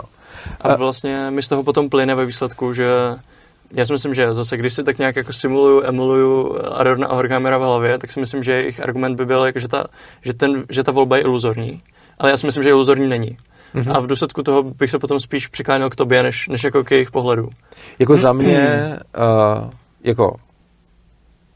kdyby byla ta volba iluzorní, tak by to znamenalo, že celý moje štěstí a moje životní spokojenost a podobně jsou iluzorní. Jako nemůžu říct, že nejsou, ale prostě už jenom na, jako tady, potom když oni říkají, že to tak jako je, tak mě stačí uvést protipříklad. A já můžu sám sebe uvést jako protipříklad člověka, který žije jako v relativně kapitalistické společnosti, žiju životem, který by spousta lidí, jakože jsem typicky jako městský člověk a žiju prostě životem, který je nějakým způsobem hodně materiální a rozhodně se v tom životě nezaobírám otázkama typu, jako, že si musím něco vypěstovat, abych přežil a prostě mm. kytky si pěstuju pro radost a tak. Takže to, to jsem úplně jako mimo tyhle ty všechny škatulky a přijde mi, že jako ten život žiju jako fakt šťastnej a naplněnej. A přijde mi, že už tohle mi ukazuje, že ta volba jako není iluzorní, protože jsem si ten život takhle postavil. Já jsem ho také neměl od začátku, já jsem se ho také vybudoval. Mm. A potom mi přijde jako hodně těžký, a jako neříkám, že to nemůže být pravda, ale přijde mi na mým vlastním příkladu, že pokud jako mám vůbec věřit nějakým svým smyslům, nebo nějakému svým prožitku, nebo nějaký svojí zkušenosti, a neříkám, že se nemůžu plést, ale přijde mi hodně těžký si představit, že by to teda bylo iluzorní, protože já v sobě to štěstí jako cítím, takže potom je to pro mě jako hodně abstraktní, když by mi někdo řekl jako dobrý, tak žiješ v iluzi nějakého štěstí. A jako já neříkám, že ne, třeba prostě na smrtelný posteli vlastně zjistím, že to štěstí nebylo, ale, ale nepřijde mi to. No a já si myslím, že ale třeba záměrem nás obou by bylo, a asi to do nějaký míry děláme, to určitě jako širšími kanály než já, šířit, že tohle není jenom hypotetický, že to není jenom ano. hypotetický, ale že skutečně jsme tvůrci vlastního života, a že máme možnosti se rozhodovat. Od toho mám zejména, zase udělám tady krátkou reklamu z Ruského Matvizáka, mm-hmm. ano. Ale vlastně i to, ono to spolu, jako já pořád víc zjišťuji, že to spolu souvisí, jakože tvorba Svobodného přístavu, Ježek bez klece a Zeska a Matvizák jsou vlastně jako šíleně propojený. Já to začínám pořád víc vnímat a z začátku mi to přišlo, že jsou to úplně jako jiné věci. Ale za první se často potkáme jako v nějakých tématech, které rozebíráme, a za druhý tam existují jako brutální analogie mezi tím celospolečenským a mezi tím, a mám třeba jednoho autora ve Stokách, je to Ondrášeček, doporučuju Stoky a Ondrášečka, dneska mám takový hodně jako doporučovací video, který právě napsal hodně krásný text o respektu a vlastně on nazval, tuším, anarchokapitalismus jakoby globálním respektem, že prostě v mezilidských stazích se učím respektovat ty lidi, který znám, mm-hmm. jo, jakože prostě mám kámoše a respektuju jejich jinakost. A tohle s tím se shodnou i vlastně jako ty socialisti a podobně. A anarchokapitalisti jdou ještě dál, že respektují subjektivní preference lidí, kteří vůbec ani neznají a vůbec ani neví, že existují, což už třeba ty socialisti nedělají, že, že prostě řeknou, hele, tak te, musíme to nakázat takhle, jinak by prostě ty lidi se měli blbě. A za mě tyhle ty věci jdou jako šíleně dohromady a vlastně pořád to dál poznávám a, a rozvíjím, že vlastně jako úplně od malička jsem měl svobodu jako tu hodnotu. Potom mi vlastně došlo, a to jako s tím libertariánským, a je to taková jako velká hodnota libertariánů, že k té svobodě patří ještě jako zodpovědnost, mm-hmm. že jsou to ty dvě strany stejný mince, ale mě potom vlastně překvapilo, když jsem přišel do Ježka, kde Gabriela má svoboda, odpovědnost, respekt. A já jsem si říkal, vzal svobodu, odpovědnost, ale zajímavý, dal jsem tam ještě respekt, proč, nebo, nebo co, co, co tam dělá. Ale vlastně potom mi stačilo tam jako žít a najednou jsem pochopil, že to nejsou dvě strany mince, ale tři strany trojuhelníku a kdo ví, co se k tomu ještě časem jako přidá a že vlastně se mi spousta těch věcí začíná fakt jako propojovat a tím vlastně, říkám to proto, že, mi, že to vlastně hodně, od, že všechny tyhle ty poznání, které získávám jako z různých stran, mi šíleně moc odporujou tomu, že ta volba je iluzorní, uh, hmm. ale jako ne, tím neříkám, že to tak nemůže být, ale prostě moje životní zkušenost, vlastně veškerá, kterou mám, tomu jako brutálně odporuje. Než, jo, nebo... jo, já jsem chtěl jenom vlastně říct, že moje taky, a, takže v tom se s tebou stotožňuju. A mohl bych ještě dál jako rozvíjet jo, argumentaci, spíš... ale jo. asi se posunem dál. Jo, protože... chci se posunout ke kritice mi, že se a, a okay. něco říct divákům. Divákům chci říct to, že tenhle ten rozhovor je poněkud nestandardní v tom, že, a já už jsem to trochu čekal, protože tě znám, ale vlastně měl jsem to možná říct na začátek, že když někdo přijde s tím, že má nějakou kritiku nebo odklon nebo něco, tak většinou je to taková hustá diskuze, ve které se snaží ty lidi uargumentovat. Mně se vlastně moc líbí, že, a já to mám i někdy rád, ale taky ne vždycky, a líbí se mi, a i jsem to od tebe čekal, že ta diskuze bude takováhle, protože ty nezastáváš k těm věcem nějaký jako kategorický názory a tím pádem se to snažíš jako nadhazovat. A pro mě třeba, a teď jako já zase troufnu si tvrdit, že trošičku znám svoje publikum a umím si představit, že spousta z těch lidí teď napíše, ty vole, to byla sračka, ztracená hodina a půl času, teď tam vůbec nic neřekl, teď vůbec nic nevyvrátil. Ale mm. za mě, jako to, a na tohle to bych chtěl odpovědět, protože si tam úplně už umím představit ty komentáře a chtěl bych na to říct, za mě je to hodně důležitý, protože i když mi nic nevyvrátil, tak mi dal mnohem víc námětů k přemýšlení, hmm. než spousta lidí, kterým, která mi jde něco vyvrátit a potom je to za mě zabitej čas. A tohle je za mě jako dobře strávený čas, protože jsme za prvý, jako, jako, nemyslím si, že bych teď nějak změnil svůj světonázor, ale mám minimálně několik věcí, nad kterými si budu přemýšlet a který ho můžou buď doplnit, nebo změnit, nebo vydat nějakým směrem a za mě je tohle hodně důležitý. A říkám to proto, že doporučuji divákům uh, dívat se na to touhletou optikou. Prostě ne jako pojďme si roz, rozbít kapitalismus a říct si jo nebo ne, ale pojďme se na to podívat co, největš, co největšího počtu úhlu pohledu a ty úhly pohledu pokud možno jako neschazovat, ale zkusit si jako do, do nich fakt ponořit a podívat se, podívat se do nich. Což třeba mě jde hodně těžko u těchhle těch, ale jako nechci, nechci to zahodit. Prostě tím, že moje životní zkušenost říká opak, tak ale nechci se uzavřít do toho. a můžeme jít ke kritice Mízese. Můžeme jít ke kritice Mízese. A ta už bude možná i pro ty diváky, kteří jako jo, mají... Jo, protože tam si říkáš, že vycházíš... Já jo, vlastně tu tvoji kritiku axiom. Neznám a ty říkáš, že vycházíš z jeho axiomu jo, a přinásíš jeho kritiku. Jo, jasně. Tyhle ty dva axiomy, že, teda, že člo, člověk jedná a jednání je nějaký jako účelově orientovaný akt. Um, Já bych pořád řekl, že je to tak trochu jeden axiom, ale dobře. Dobře, jasně, takže jo, řeknu, že tohle je axiom, axiom jednání. A podle mě v tu chvíli, když už si představíme nějaký trh jako platformu, na ní máme nějaký subjekty, který jako nabízí nějaké služby nebo statky, mm-hmm. pak máme nějakou poptávkovou stranu a Mises a i další ekonomové ostatně mluví o důležitým mechanismu, což je konkurence. Ano. A konkurence vede k tomu, že ve výsledku nějak jako snižuje nebo stabilizuje ceny, že jo, z dlouhodobého hlediska, přináší nějaké inovace, protože ty jednotlivé subjekty na tom trhu jsou kompetitivní, jsou to mm-hmm. soutěžící subjekty a snaží se vlastně předběhnout jeden druhýho v tom, jakým způsobem uspokojí ty potřeby, potřeby. těch mm-hmm. zákazníků. No a mluví tam, a nejenom Mises, že jo, především potom Hayek, ale, ale už, už je Mises mm-hmm. vlastně, uh, tak mluví o incentivách, o tom, mm-hmm. že uh, vlastně ti, ty subjekty se snaží uspokojit lidské potřeby, mm-hmm. uh, vidí nějakou díru na trhu, ja. m- mají tam tu incentivu, že na to můžou vydělat, mm-hmm. tak tam jdou, investujou tam a vydělají na tom. Ja. No a to předpokládá, že oni jsou motivováni ziskem. Uh, jako vlastně předpokládá, A... a to není obsaženo v těch axiomech. Jenže já teď přemýšlím, jak to z nich vyplývá, nebo jestli to z nich vyplývá. Čili říká, že uh, ano, incentivy konkrétně nejsou motivovány ziskem a lidský jednání jako takový, člověk jedná, zisk... No, je, ne, ale jo, ono se to dá, uh, k tomu se dá dojít, hele, já to zkusím. No, tak půjde. Uh, takhle. Nebo jo, tohle to bude potřeba rozebrat na víc příkladů. Buď máš společnost, ve které jsou lidské potřeby každá od druhého natolik odlišná, že se ty lidi nemůžou vlastně nějak pomoct. Je to hypotetický model. Mm-hmm. Protože každý má úplně jiný potřeby a sleduje úplně jiný užitek. Jeden bude sledovat mm-hmm. užitek prostě kreslit co nejvíc čárek do písku a další bude sledovat užitek na jízdce a další bude sledovat užitek prostě uh, vyřešit rovnici. A teď, ale oni, i oni se vlastně můžou nějak pomoct. No to je zajímavý. Ale dobře, tak hypoteticky. Kdyby ty lidi byli jako nějak od sebe úplně oddělený, jako odpojený a nemohli by vlastně spolu nějak jako spolupracovat, tak potom je pravda, že by nevznikala konkurence, ale tam by vůbec ani nevznikala ta směna jako mezi mm-hmm. nima. A, ale to potom nic nevyvrací, protože by jenom prostě nevznikla konkurence, ale nevznikl by ani trh, ale nevznikl by ani žádný socialismus, čili potom by jako to byla diskuze o nějaký prázdný množině. Ale to není ro- v rozporu. A když se teda potom podíváme na reální lidi, kteří mají nějaké své reální potřeby a připustíme možnost, že jeden člověk může uspokojovat potřebu druhého člověka, tak v ten moment uh, směřujeme k dělbě práce a k uh, výměně, k nějakému barteru prostě. Jo, souhlas. A v tenhle okamžik uh, ještě nemám peníze, ale mám teda nějaký barter, jenže ono to potom podle mě logicky povede k penězům, protože pokud se tohle bude uh, dít, jak, zase, buď to, to zůstane na té stejné míře, ale už i tady vlastně může vzniknout konkurence. Jo, i tady může vzniknout konkurence, protože ty vlastně ke konkurenci nepotřebuješ peníze. Tobě už stačí barter na to, aby si konkuroval.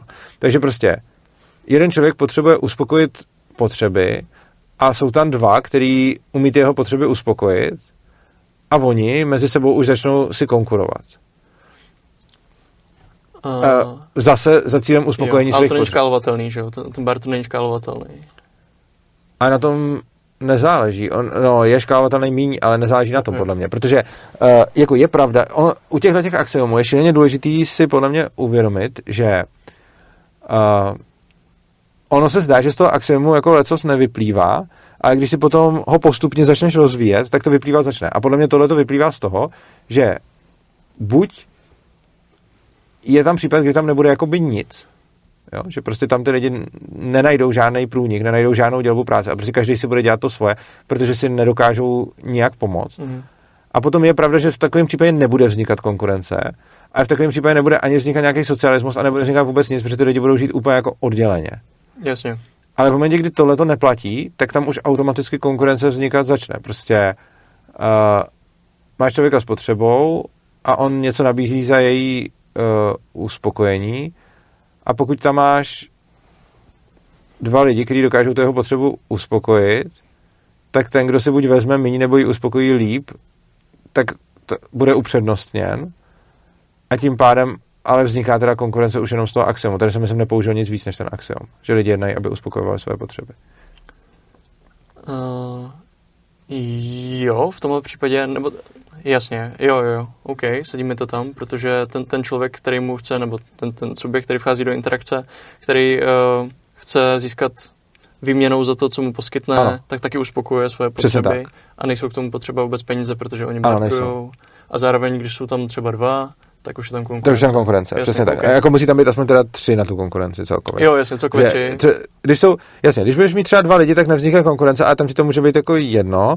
Oni jako, ano, asi když, dobře, tak když jako teda budou říkat, vzniká konkurence, tak budou tam mít nějaký, ano, budou tam mít nějaký další předpoklady, ale mně přijde, že ty předpoklady jsou, jako za první je zajímavý, že jsme objevili další předpoklad, který jsem nezahrnul, ale který jako tam není ani nikde napsaný, ale je, a to je ta symetrie těch agentů v tom systému. Jakože to, to, to, o čem jsme tady mluvili minule, hmm. že nesmí to. Jako já se teď snažím jako celkově udělat nějaký holistický pohled na to, jo, okay. na, na, na, na to, co teda k tomu vlastně potřebujeme. Takže potřebujeme tam podle mě ještě navíc tohle. Uh, že Mises píše vlastně jako, že člověk jedná, ale on vlastně ví jenom, že on jedná a teoreticky ty ostatní lidi nemusí jednat. A potom ty, kdo si to přečtou, tak třeba jednají taky, ale to ještě pořád neznamená, že mezi náma není, nejsou nějaký, kteří to takhle nemají. Aha.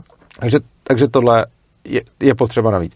Je to předpoklad, který podle mě jako je docela v pohodě, ale zároveň je pravda, že by asi bylo vhodný ho uvést.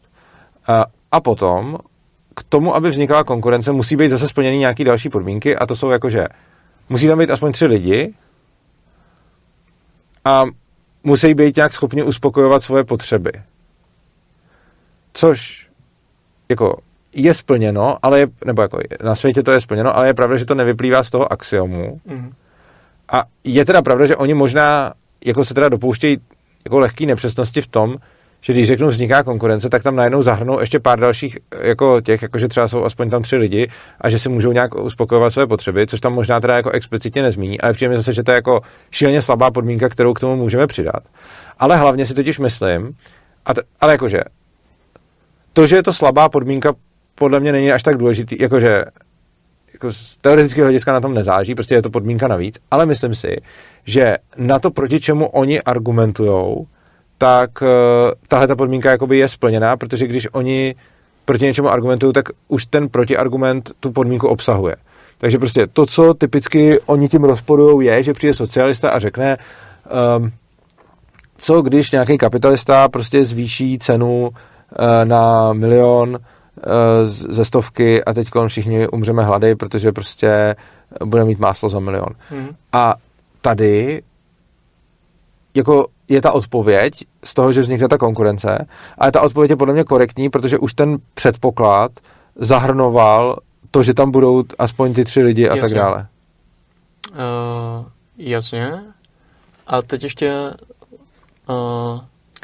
doplň mi tam, prosím tě, ten bod, když řekněme, měli mm-hmm. jsme ten příklad s tím barterem. Jo. jo. A teď už jsme teda se posunuli někam dál a máme, máme příklad, kde už máme peníze. Jo. Jako směnitelnou jednotku.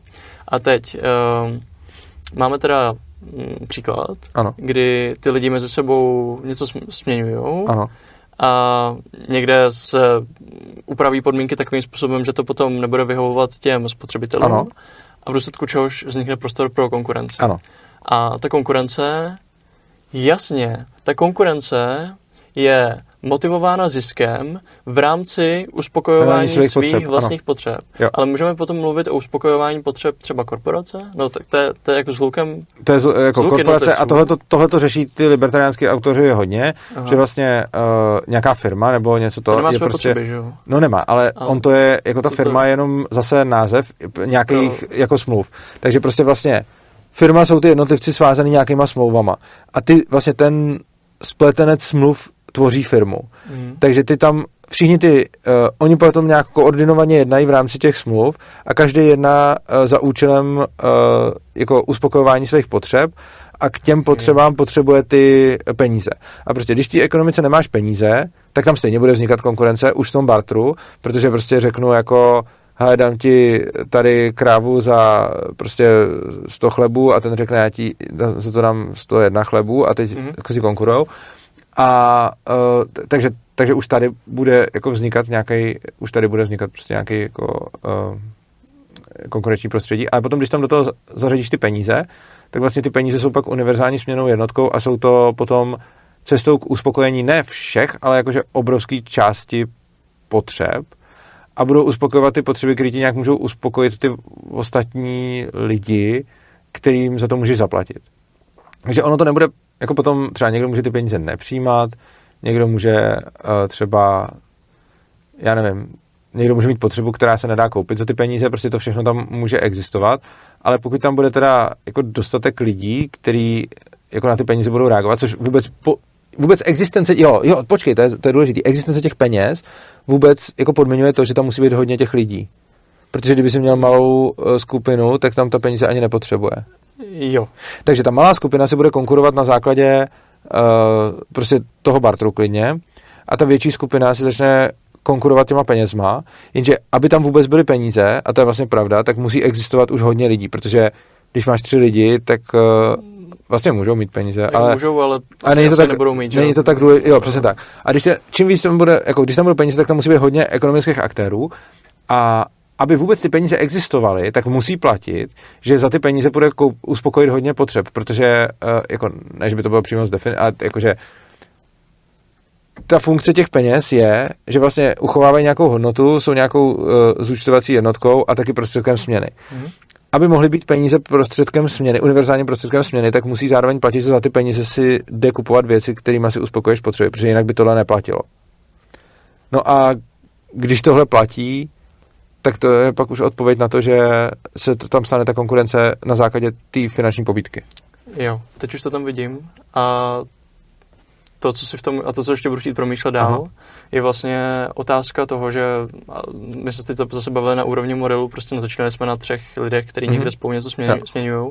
A my se taky má ty svoje jako jednotlivce, který, mm-hmm. který směňují, že jo? Jo. Ale potom my už žijeme v něčem, čemu se říká jako hyperspolečenství, prostě jako, že aha, žijeme v globalizované společnosti, že jo? A teď je otázka uh, škálovatelnosti těchhletěch, jakože když začínáme od těch, od těch dvou směňujících jednotlivců mm-hmm. nebo třech směňujících yeah. jednotlivců uh, a aplikace tohohle z mýho pohledu interpretačního rámce, z tého pohledu je to ještě silnější než interpretační rámec a je to popis reality teda. Aha. A aplikace toho popisu reality na současný stav. Ne, ne, ne já jsem... Takže, uh... je to, no dobře, asi... Možná interpretační rámec to je, možná to není úplně... Mod, jakože... Hmm. Že interpretační rámec za mě jako uh, znamená, nebo ne, ne nutně, ale ne, za mě to znamená, asi je, já že jsem, je víc možno alternativní vedle sebe. Jo, ale to, to jsem asi, to asi souhlasím, to s čím jsem, jako minimálně, jako minimálně to interpretační rámec z toho pohledu, že ty uh, lidi můžou být asymetrický, že hmm. můžu být jediný jo, já a jo. ostatní můžou být agenti. Ale, uh, takže to je interpretační rámec, to, co jsem říkal, je, že to úplně nepovažuji asi za model, že, že je to za mě silnější než model, protože interpretační rámec to je, ale podle mě uh, to, jako je to, za mě je to víc než model. OK. A jak bys to nazval? No klidně interpretačním rámcem. Interpretačním rámcem. Jo, klidně, klidně jo. Interpre- okay. jako ne, nebudu tomu teda říkat popis reality, budu tomu říkat interpretační rámec, ale je to za mě víc než model. OK, OK. No, když to je otázka, jakože ono vlastně všechno je model, nebo jako takhle, je to tak věrný model, je že to... vlastně popisuje podle mě tu realitu v rámci toho interpretačního rámce. Je to... úkon abstraktního myšlení, že jo? A tam, jo. tam bychom se potom mohli, jako, mohli bychom dojít úplně k základům a zpochybňovat i samotnou schopnost uh, jo, tak jako je, jo, tak je, ale, to model. Ale to, dobře, to teď je to, nechejme. Asi jako, to že... je model, nebudu zase vlastně říkat, že to není model. Ale je to, jako je to tak, tak přesný model, že prostě jde o to, že když prostě modeluješ a že bych potřeboval asi odlišovat. Jako, když říkám, že to není model, tak vlastně nemám pravdu, protože když se na tím přemýšlím, tak to je model. Ale jde o to, že prostě potřeboval bych asi nějak vnitřně rozlišovat mezi jako modelem a modelem, kdy prostě máš model typu homo economicus, mm-hmm. o kterým prostě vidíš, jak nesedí. Jo, jasně. A máš model typu člověk jedna a ty jako, on tak. to je model a ty tam vůbec nevidíš nikde žádnej jako... Uh... Některý modely jsou v rozporu s empirickým pozorováním. A jiný model je... Ano, a, a tenhle není. není. Jo, jo, tak ano, tak, tak jsem to myslel. Jo, jo, tak jsem to myslel. Jo, jo, jo, dobře, tak jo, to je ono. Je to model, který není v rozporu s empirickým pozorováním. Mm-hmm. Jo, okay. takže tak. A ty se ale něco, jo, že to škálovatelnost těch no, tří jasně, lidí na těch hodně lidí. Jo, a vlastně a to je něco, co v tuhle chvíli a z tohohle bodu právě teď, když tady sedím, ještě jako nemám promyšlen natolik, abych dokázal říct, ano, je to škálovatelný, protože vlastně už jenom v tu chvíli, když mluvíme o těch smluvních vztazích v rámci korporace, tak je to natolik jedinc, jedinců, který vchází vlastně do interakce, mm-hmm. když si říkám, jestli ten metodologický individualismus, individualismus, ze kterým Mises přichází, jestli vlastně není reduktivní. Jestli náhodou ve vztazích, jako v těchto těch, jako vztazích třeba i v rámci těch hyperspolečenstvích, v rámci globalizované společnosti, jestli neemerguje, jestli se neobjevuje ještě něco dalšího, co by třeba vcházelo do hry a co by mělo nějaké kauzální dopady, který bychom možná redukovali a možná opomíjeli, když budeme se dívat na jednotlivce, na tyhle ty... Na a nevytvářelo by to pak rozpor uh, s realitou? Jako s pozorováním? Protože ne, jako ono to... Jako, kdyby tohle byla pravda, tak nenašel šel by se potom Misesovým modelem nevysvětlitelný nevznik konkurence? Hmm. No mě napadlo, mě napadlo Aha. třeba za předpokladu, uh, já tenhle ten argument asi nebude moc silný, ale dobře, pustím se do toho. Mm-hmm. Uh, když jsme měli ty projekty toho typu, pojďme jako vyvést demokracii a vyvést zároveň trh, kapitalismus mm-hmm. do nějakých zemí, které fungovaly předtím jiným způsobem. Například tam neměli nějakou zastupitelskou demokracii, neměli tam prostě uh, průmyslovou jo. ekonomiku. A v tu chvíli, když tam byl jako zvnějšku importován no. tenhle ten systém, tak se potom ukázalo, že třeba ta konkurence tam nevzniká. Že? Ale to podle mě zase bude mít jiný důvody. Asi. No, jako podle mě... Jako jakože ten... Že ten jako, je, ne, nejsem si jistý, jestli... že to má nějaký kulturní předpoklady. Jo, jakože, jo, že se sami musíme... A ukázalo se to, že tam ta konkurence nevzniká? Jako, mohla tam vůbec vznikat? Jako bylo tam proto... Protože jako... Často, já, já jako nevím, o jakém případu konkrétně mluvíš, ale potom, když třeba jako jediný případ takovýhle, který jsem jako, no, to vlastně není případ vývozu demokracie, no, i když možná, no, sledu, jako, počkej, já se teď musím zamyslet. Mm. Um, no, to, to, to, co chci říct, je, že ta konkurence tam může nevznikat třeba, protože tam máš nějaký mafiánský prostředí a že ty lidi se třeba můžou bát tam tu firmu jako vůbec založit. A to se třeba ani nenapadne. Že když ten systém toho, řekněme, jo, takhle, že by někoho nenapadlo, je pro ně natolik, natolik novej, nové, natolik nevlastní, že nenapadne vytvořit konkurence. Že vůbec nenapadne říct, pojďme se tady spojit a pojďme konkurovat. Jako jo. Good point. Počkej, vydrž. Jo, jasně, počkej. On, jo, to je pravda. On říká, že teda předpoklad je člověk jedná a maximalizuje, ale rozhodně není člověk ví. Což znamená, že za předpokladu, že by tam byly tři, já to klidně to nemusíme, to nejde, asi to nemusíme shiftovat do té velikosti, ale za předpokladu, že by tam byly tři a jeden z nich by potřeboval vyměnit krávu za chleba, ten druhý by měl sto chlebů, ten druhý by měl sto jedna chlebu a byl by ochoten to dát, hmm. ale nevěděl by, no a teď to je otázka, jak mohl by nevědět, že může? No, já si myslím, že by mohl nevědět, že může. A nebo myslím si, že jako, když se díváme na tenhle jednoduchý příklad, dobře, tak, tak spíš musí... bude vědět, ale když už je to něco tak jo. komplexního jako mm-hmm. společnost uh, velmi... Dobře, tak tam musí být... Dobře, tak je tam teda pro... Jako pro teda vznik konkurence je určitě teda ještě třeba, aby se tam nějak šířily informace. Jo. Protože ty incentivy jo, si v tobě nějak... Musí se, musí se šířit aby... informace, ano. A teď je otázka, můžeme z toho, že člověk jedná, odvodit, že se šíří informace? To, tohle, tohle je dobrá poznámka.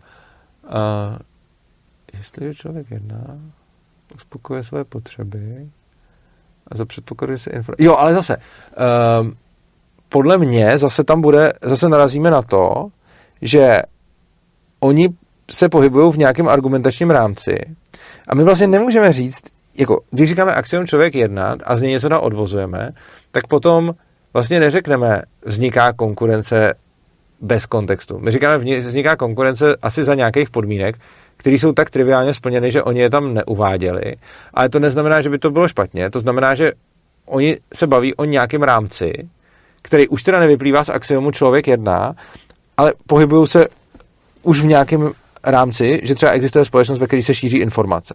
Jo. Kdyby ale se ve společnosti nešířily informace, tak tam ne, neimplementuješ ani ten socialismus. Takže, uh, jo, to jo. jo takže... Ale právě to, to je právě ono. Já si myslím, že Mises jako zejména celý lidský jednání a nejenom, že potom liberalismus uh-huh. a jeho další díla jsou stavený jako argumentace proti socialismu ano. a potom budování nebo respektive rehabilitování klasického uh-huh. liberalismu jako nějaký alternativní jo. vize. ale já to vůbec jako nedržím. Já, já vlastně, mě vůbec přijde jako scestný, uh, nebo scestný je možná moc silný slovo, ale rozdělovat možnosti ekonomického, ekonomické alokace statků pouze na trh na jedné straně a na druhé straně existence centrálního řídícího orgánu. Protože myslím si, že existují další alternativy a i kdybychom je teď nedokázali vyjmenovat, tak to neznamená, že nemůžou existovat další Typo. alternativy, na které přijdeme v budoucnosti. Já si to úplně nemyslím. Tady s tebou úplně nesouhlasím, protože si myslím, že to je jako, uh, že to je jako komplementární. Že vlastně, nebo takhle. Kdyby neexistovalo vlastnictví, pak ano, ale pokud existuje vlastnictví, pak už je to komplementární. Uh, buď je to vlastněný kolektivně, nebo samozřejmě může mít, můžeš mít i třeba jako společný vlastnictví, spoluvlastnictví, ale to je pořád za mě jako soukromý vlastnictví. Jakože je, je to jeho typ. A potom teda, ale dokud máš vlastnictví, tak potom je to jako komplementární. Prostě buď to vlastní ty soukromníci, anebo to nevlastní a je tam nějaká síla, která rozhoduje vlastně o tom, o těch zdrojích. Jako na základě nějaký síly. A... No a co třeba, řekněme, že máme příklad nějaký anarchokomunistické společnosti, která je decentralizovaná a existují v ní nějaký polis nebo nějaký mm-hmm. prostě komuny, který mezi sebou mají uh, třeba jako kolektivní vlastnictví, jo. ale zároveň neexistuje nějaký centrální řídící orgán, který by napříč těma komunitama rozhodoval, mají nějakou autonomii svého vlastního mm-hmm. rozhodování. No, o tomhle jsme se bavili s Martinem Rotou, okay. uh, že vlastně on se mě potom zeptal na to, jestli když by teda všude po světě byly anarchokomunistické komuny a všichni ty lidi by s tím souhlasili, uh, jestli by to byl anarchokapitalismus. Mm-hmm. A já jsem na to odpověděl, že ano. Yeah. Uh, byť to není, jako, já si hlavně myslím, že by se to nestalo, ale ta, když si to vezmu teoreticky, tu otázku, tak si myslím, že to by byl anarchokapitalismus, protože... Protože to splňuje ty... Protože splňuje ty přesně tak, když tím ti lidi budou souhlasit, mm-hmm. tak potom to jako bude... Jako reálně, sou, jako z mýho pohledu to bude soukromý vlastnictví. Kolektivní to začíná být v momentě, kdy ho někdo začne jako násilím brát a organizovat proti vůli těch, těch jednotlivců. A v momentě, kdy oni by se na tom takhle dohodli, tak je to za mě pořád anarchokapitalismus. Ale uh, já bych se ještě vrátil k tomu, co jsi říkal, to bylo vrátil. hodně zajímavý s tím, jo, jo. s tím výzesem a, a s tím vznikem konkurence. Tomu bych řekl asi tohle. Uh, je teda pravda, že ne úplně všechno, co se píše ve všech knížkách Misese Hayeka a podobně je odvozeno pouze z Člověk jedna. Ono to tam může mít ještě nějaké další podmínky, které závisí na tom kontextu, ve kterém se to píše. Akorát, že ty podmínky jsou podle mě jako zavlečený tím, proti čemu oni argumentujou, mm. což znamená, že to není, že by si zvolili další axiom, ale že, by, ale že vlastně pracují s tím, co se snaží vyvracet. Takže oni prostě se třeba, oni mají ten svůj axiom, z kterého odvozujou a když se snaží ale uh, něco vyvrátit, tak k tomu axiomu ještě přidají ty věci, které jsou předpoklady pro to, co vyvrací. Takže třeba je pravda, to, jestli to ty lidi ví nebo neví, že, kdy, že uh, vznik konkurence má jako podmínku, nejenom aby tam ty lidi byli, ale ještě aby se šířily informace mezi nima. Kdyby se nešířily informace, tak konkurence nevznikne a kdyby se nešířily informace, tak nevznikne ani ten socialismus, který oni vyvracejí. Což znamená, že vlastně, když oni tvrdí, vznikne konkurence, tak to podle mě netvrdí jako, že když člověk jedná, tak by za všech okolností vždycky musela vzniknout konkurence. To by byla teď deterministická, deterministická představa člověka, že jo? Ano, přesně no. tak. Oni podle mě tím myslej, i když to tam možná neuvádějí, uh, respektive možná tam dokonce uvádějí věci, které to rozporují, protože to třeba neuvědomili, protože on třeba říká, že to z toho potom dál všechno odvozuje, hmm. takže... A to je to, a, proti, na čem jsem stavil svoji, jo, jo, svoji argumentaci, čili, že? Jako je možný, že je možný, že formálně máš pravdu, že vlast, a to bych si to musel přečíst, ty konkrétní pasáže, ale z toho, jak si to pamatuju a jak jsem to čet, bych možná řekl, že tam najdeš něco takového, takže si myslím, že budeš mít formálně pravdu, protože oni to určitě nebudou uvádět u každého toho příkladu, takže asi se tam bude v těch třeba Misesových nebo Hayekových spisech dát najít vlastně, že oni potom tvrdí něco, co je nad rámec toho, co si definovali, ale pokud k tomu nebudeme přistupovat úplně formálně, ale přistoupíme k tomu tak, jako že se podíváme na to, co oni tím asi chtěli říci, ale hlavně bez ohledu na to, co tím chtěli říci, k čemu nám je to dobrý a jak to my použijeme, tak bych k tomu přistupoval tak.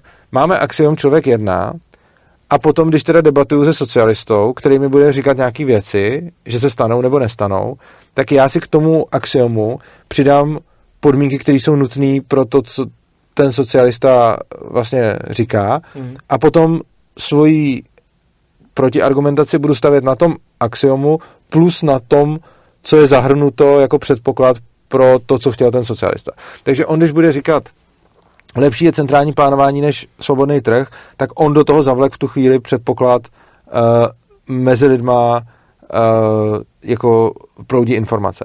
Ale vlastně, i když já budu říkat, lepší je uh, volný trh než centrální plánování, tak do toho stejně budu muset, tak to do toho zatáhnu já, to je pravda, takže bych to měl asi říct, ale vlastně uh, není to, není tam to, že by podle mě z toho axiomu vyvozovali něco navíc, ale je to, že k tomu axiomu přidávají nějaké další podmínky stvoření tou situací. Jako například, když řekneš člověk jedná, tak teoreticky vzato bráno jako výrokový výrok, jako výrok výrokový logiky, k tomu musíš mít nějakého člověka, který jedná, a když vymře hmm. lidstvo, tak ten axiom přestane platit. Takže myslím, že tyhle ty věci jsou k tomu, ale ty jsou, takže jako formálně za to budeš mít asi pravdu, protože tam podle mě v těch knížkách bude napsáno, že je to všechno odvozeno z toho axiomu a zároveň tam budou věci, které jenom z toho axiomu odvozený hmm. nejsou a nebude to tam vypíchnutý, co ještě je k tomu potřeba, ale um, jako z hlediska praktického použití je to podle mě jako, že ta námitka není jako relevantní k praktickému použití těch. Jasně, jo. jasně. Uh... Čili bych to... Čili bych to, pokud bych to shrnul, napřed jsem teda říkal jako spíš, že bych nesouhlasil s tvojí uh, kritikou Misese, a teďkom bych to shrnul na to, že souhlasím s tvojí kritikou Misese na formální úrovni, ale myslím si, že by to šlo velice snadno opravit tak, aby to furt říkalo to samý a zároveň ta tvoje kritika už uh, jako byla tím vyřešena. Mm-hmm. Jasně. Jo, já, já jsem tu kritiku, já jsem tu kritiku vedl právě na té formální úrovni mm-hmm. hlavně, protože když jsem tam natrefil na to, že, že, z, těchhle, že z tohohle axiomu, nebo axiomu, axiomu jednoho teda, je odvoditelný, je odvoditelný celý trh, tak jsem mm-hmm. si právě říkal, no to si myslím, že není. A jo, bráno, takhle asi ne. A on to tam možná takhle úplně neřekne, ale no. Možná ho misinterpretuju, jako, jo. jo, ale jako, myslím si, že to tam... Ale myslím, že tam říká něco, co... Jo, jakože myslím, že tohle to tam přímo neříká, ale já si to taky nepamatuju všechno, ale myslím, že tam bude říkat nějaké věci, které budou podobné. Takže jako jo, tady se na formální stránce se shoduju. Okay, okay. Tak jo. Okay. Tak můžeme ukončit? Uh, ještě bych se chtěl hmm. vrátit k jednomu bodu. Dobře. Uh, a totiž, když jsi mluvil ohledně toho bodu, jak jste debatovali s Martinem Rotou ohledně existence nějakých komun, kde se na tom všichni shodnou, hmm.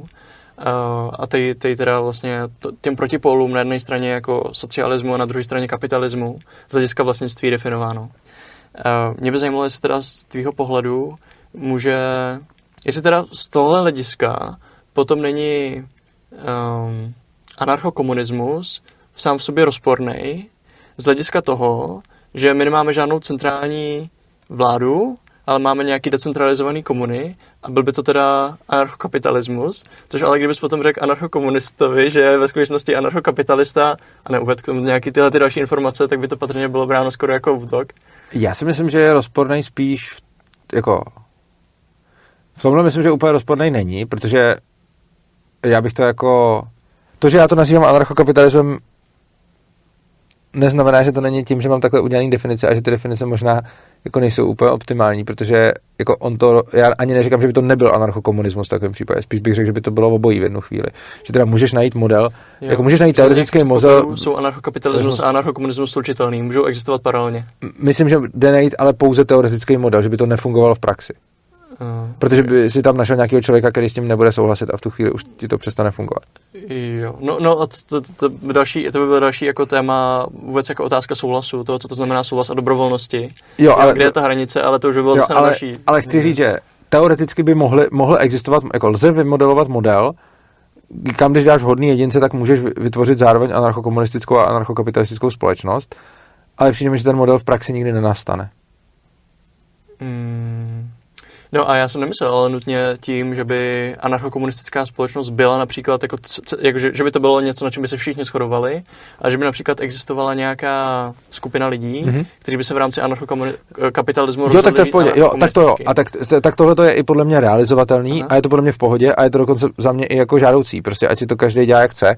A prostě to, že bude v rámci anarchokapitalismu nějaká komuna, kam se lidi sejdou a dají si tam svůj majetek prostě dohromady a v rámci ty komuny si nastaví, zam, oni řeknou, že zruší smluvní vlastnictví, oni řeknou, že zruší uh, soukromé vlastnictví a vlastnická práva. Já řeknu, že v rámci vlastnických práv si smluvně nadefinujou uh, zacházení s tím majetkem, mm-hmm. jenže to se nebude v praxi nějak lišit, on to bude jenom jiný, jinak nazvaná ta stejná věc. Oni budou, oni mi řeknou, zrušili jsme vlastnictví a já řeknu, oni ten stav popíšou tím, že zrušili vlastnictví, a já ten stejný Ještě, stav popíšu v rámci vlastnictví jste uzavřeli smluvní vztahy takový, že jste upravili vlastnický práva tím způsobem, kterýmu vy říkáte, zrušili jste vlastnictví, a vlastně se to bude už teda lišit jenom tím, jak se to popíše, ale tím pádem teda ten stejný stav by pro ně byl anarchokomunistický, protože oni by tomu říkali, nemáme vlastnictví, soukromé vlastnictví, a já bych z hlediska anarchokapitalisty říkal, jste taky anarchokapitalisti, protože tam máte ty smlouvy nastavený takhle.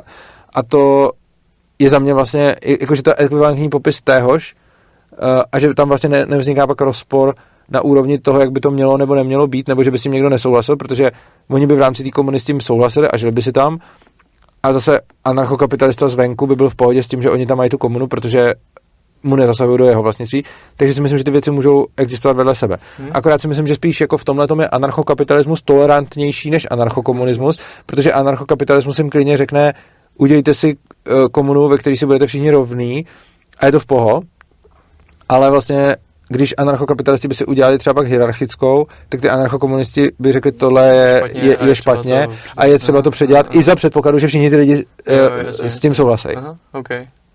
Jo, jo, mně se v tomhle tomu líbí, že vlastně jako uh, skrz tuhle argumentaci lze najít jednak paralely, společné body a zároveň i případnou schodu v rámci různých anarchistických škol. Mhm, to je pravda. A to, to, se, mi, to se mi líbí. Souhlasím.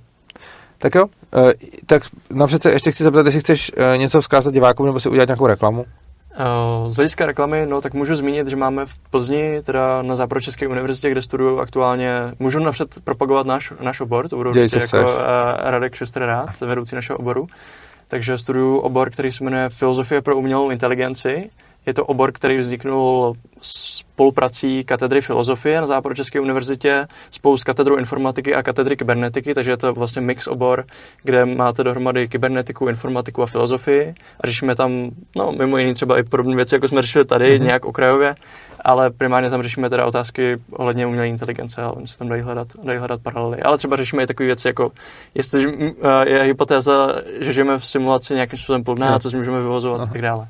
Takže to je první věc, ale v rámci nějaké studentské iniciativy tak máme uh, studentský filozofický kruh, který, je, který má i veřejné akce, kam se můžete přijít podívat. Uh, takže to najdete na Facebooku, což teda já nespravuju, ale když tam najdete studentský filozofický kruh, tak tam najdete naši skupinu, která je veřejně, veřejně přístupná a jsou tam ty akce všechny vidět. Měli jsme tam třeba i Urzu Sezerskou uh, v rámci besedy o mezilidských vztazích.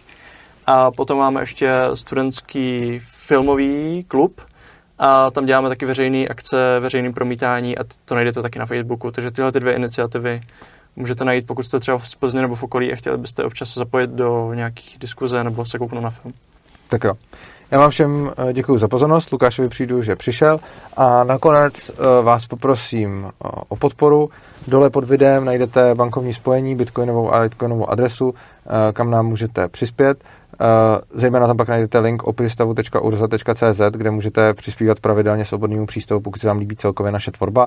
Momentálně v současné době to hodně potřebujeme, protože je zlá doba, inflace a válka na Ukrajině, takže spousta z našich podporovatelů musela přesměrovat svoje finanční toky jinam. Nicméně díky tomu, že to tady teď říkám poslední měsíc, tak se to zase zlepšuje, za což vám chci opravdu moc poděkovat. A taky pokud nemáte peníze nebo nám je nechcete dávat, tak nás můžete podpořit i tím, že nás začnete odebírat. Když kliknete na tlačítko odběru, který tam taky dole někde bude, tak nás jednak budete motivovat dělat další videa a jednak taky někteří třeba politici nebo lidi přijdou jenom tam, kde je nějaký už počet odběratelů, takže v tom nám taky pomůžete. A samozřejmě pokud se vám tenhle ten rozhovor líbil, tak ho můžete sdílet třeba na sociálních sítích nebo poslat svým známým kamarádům. To je pro dnešek všechno, já se s váma loučím, mějte se krásně a užívejte si života. Ahoj.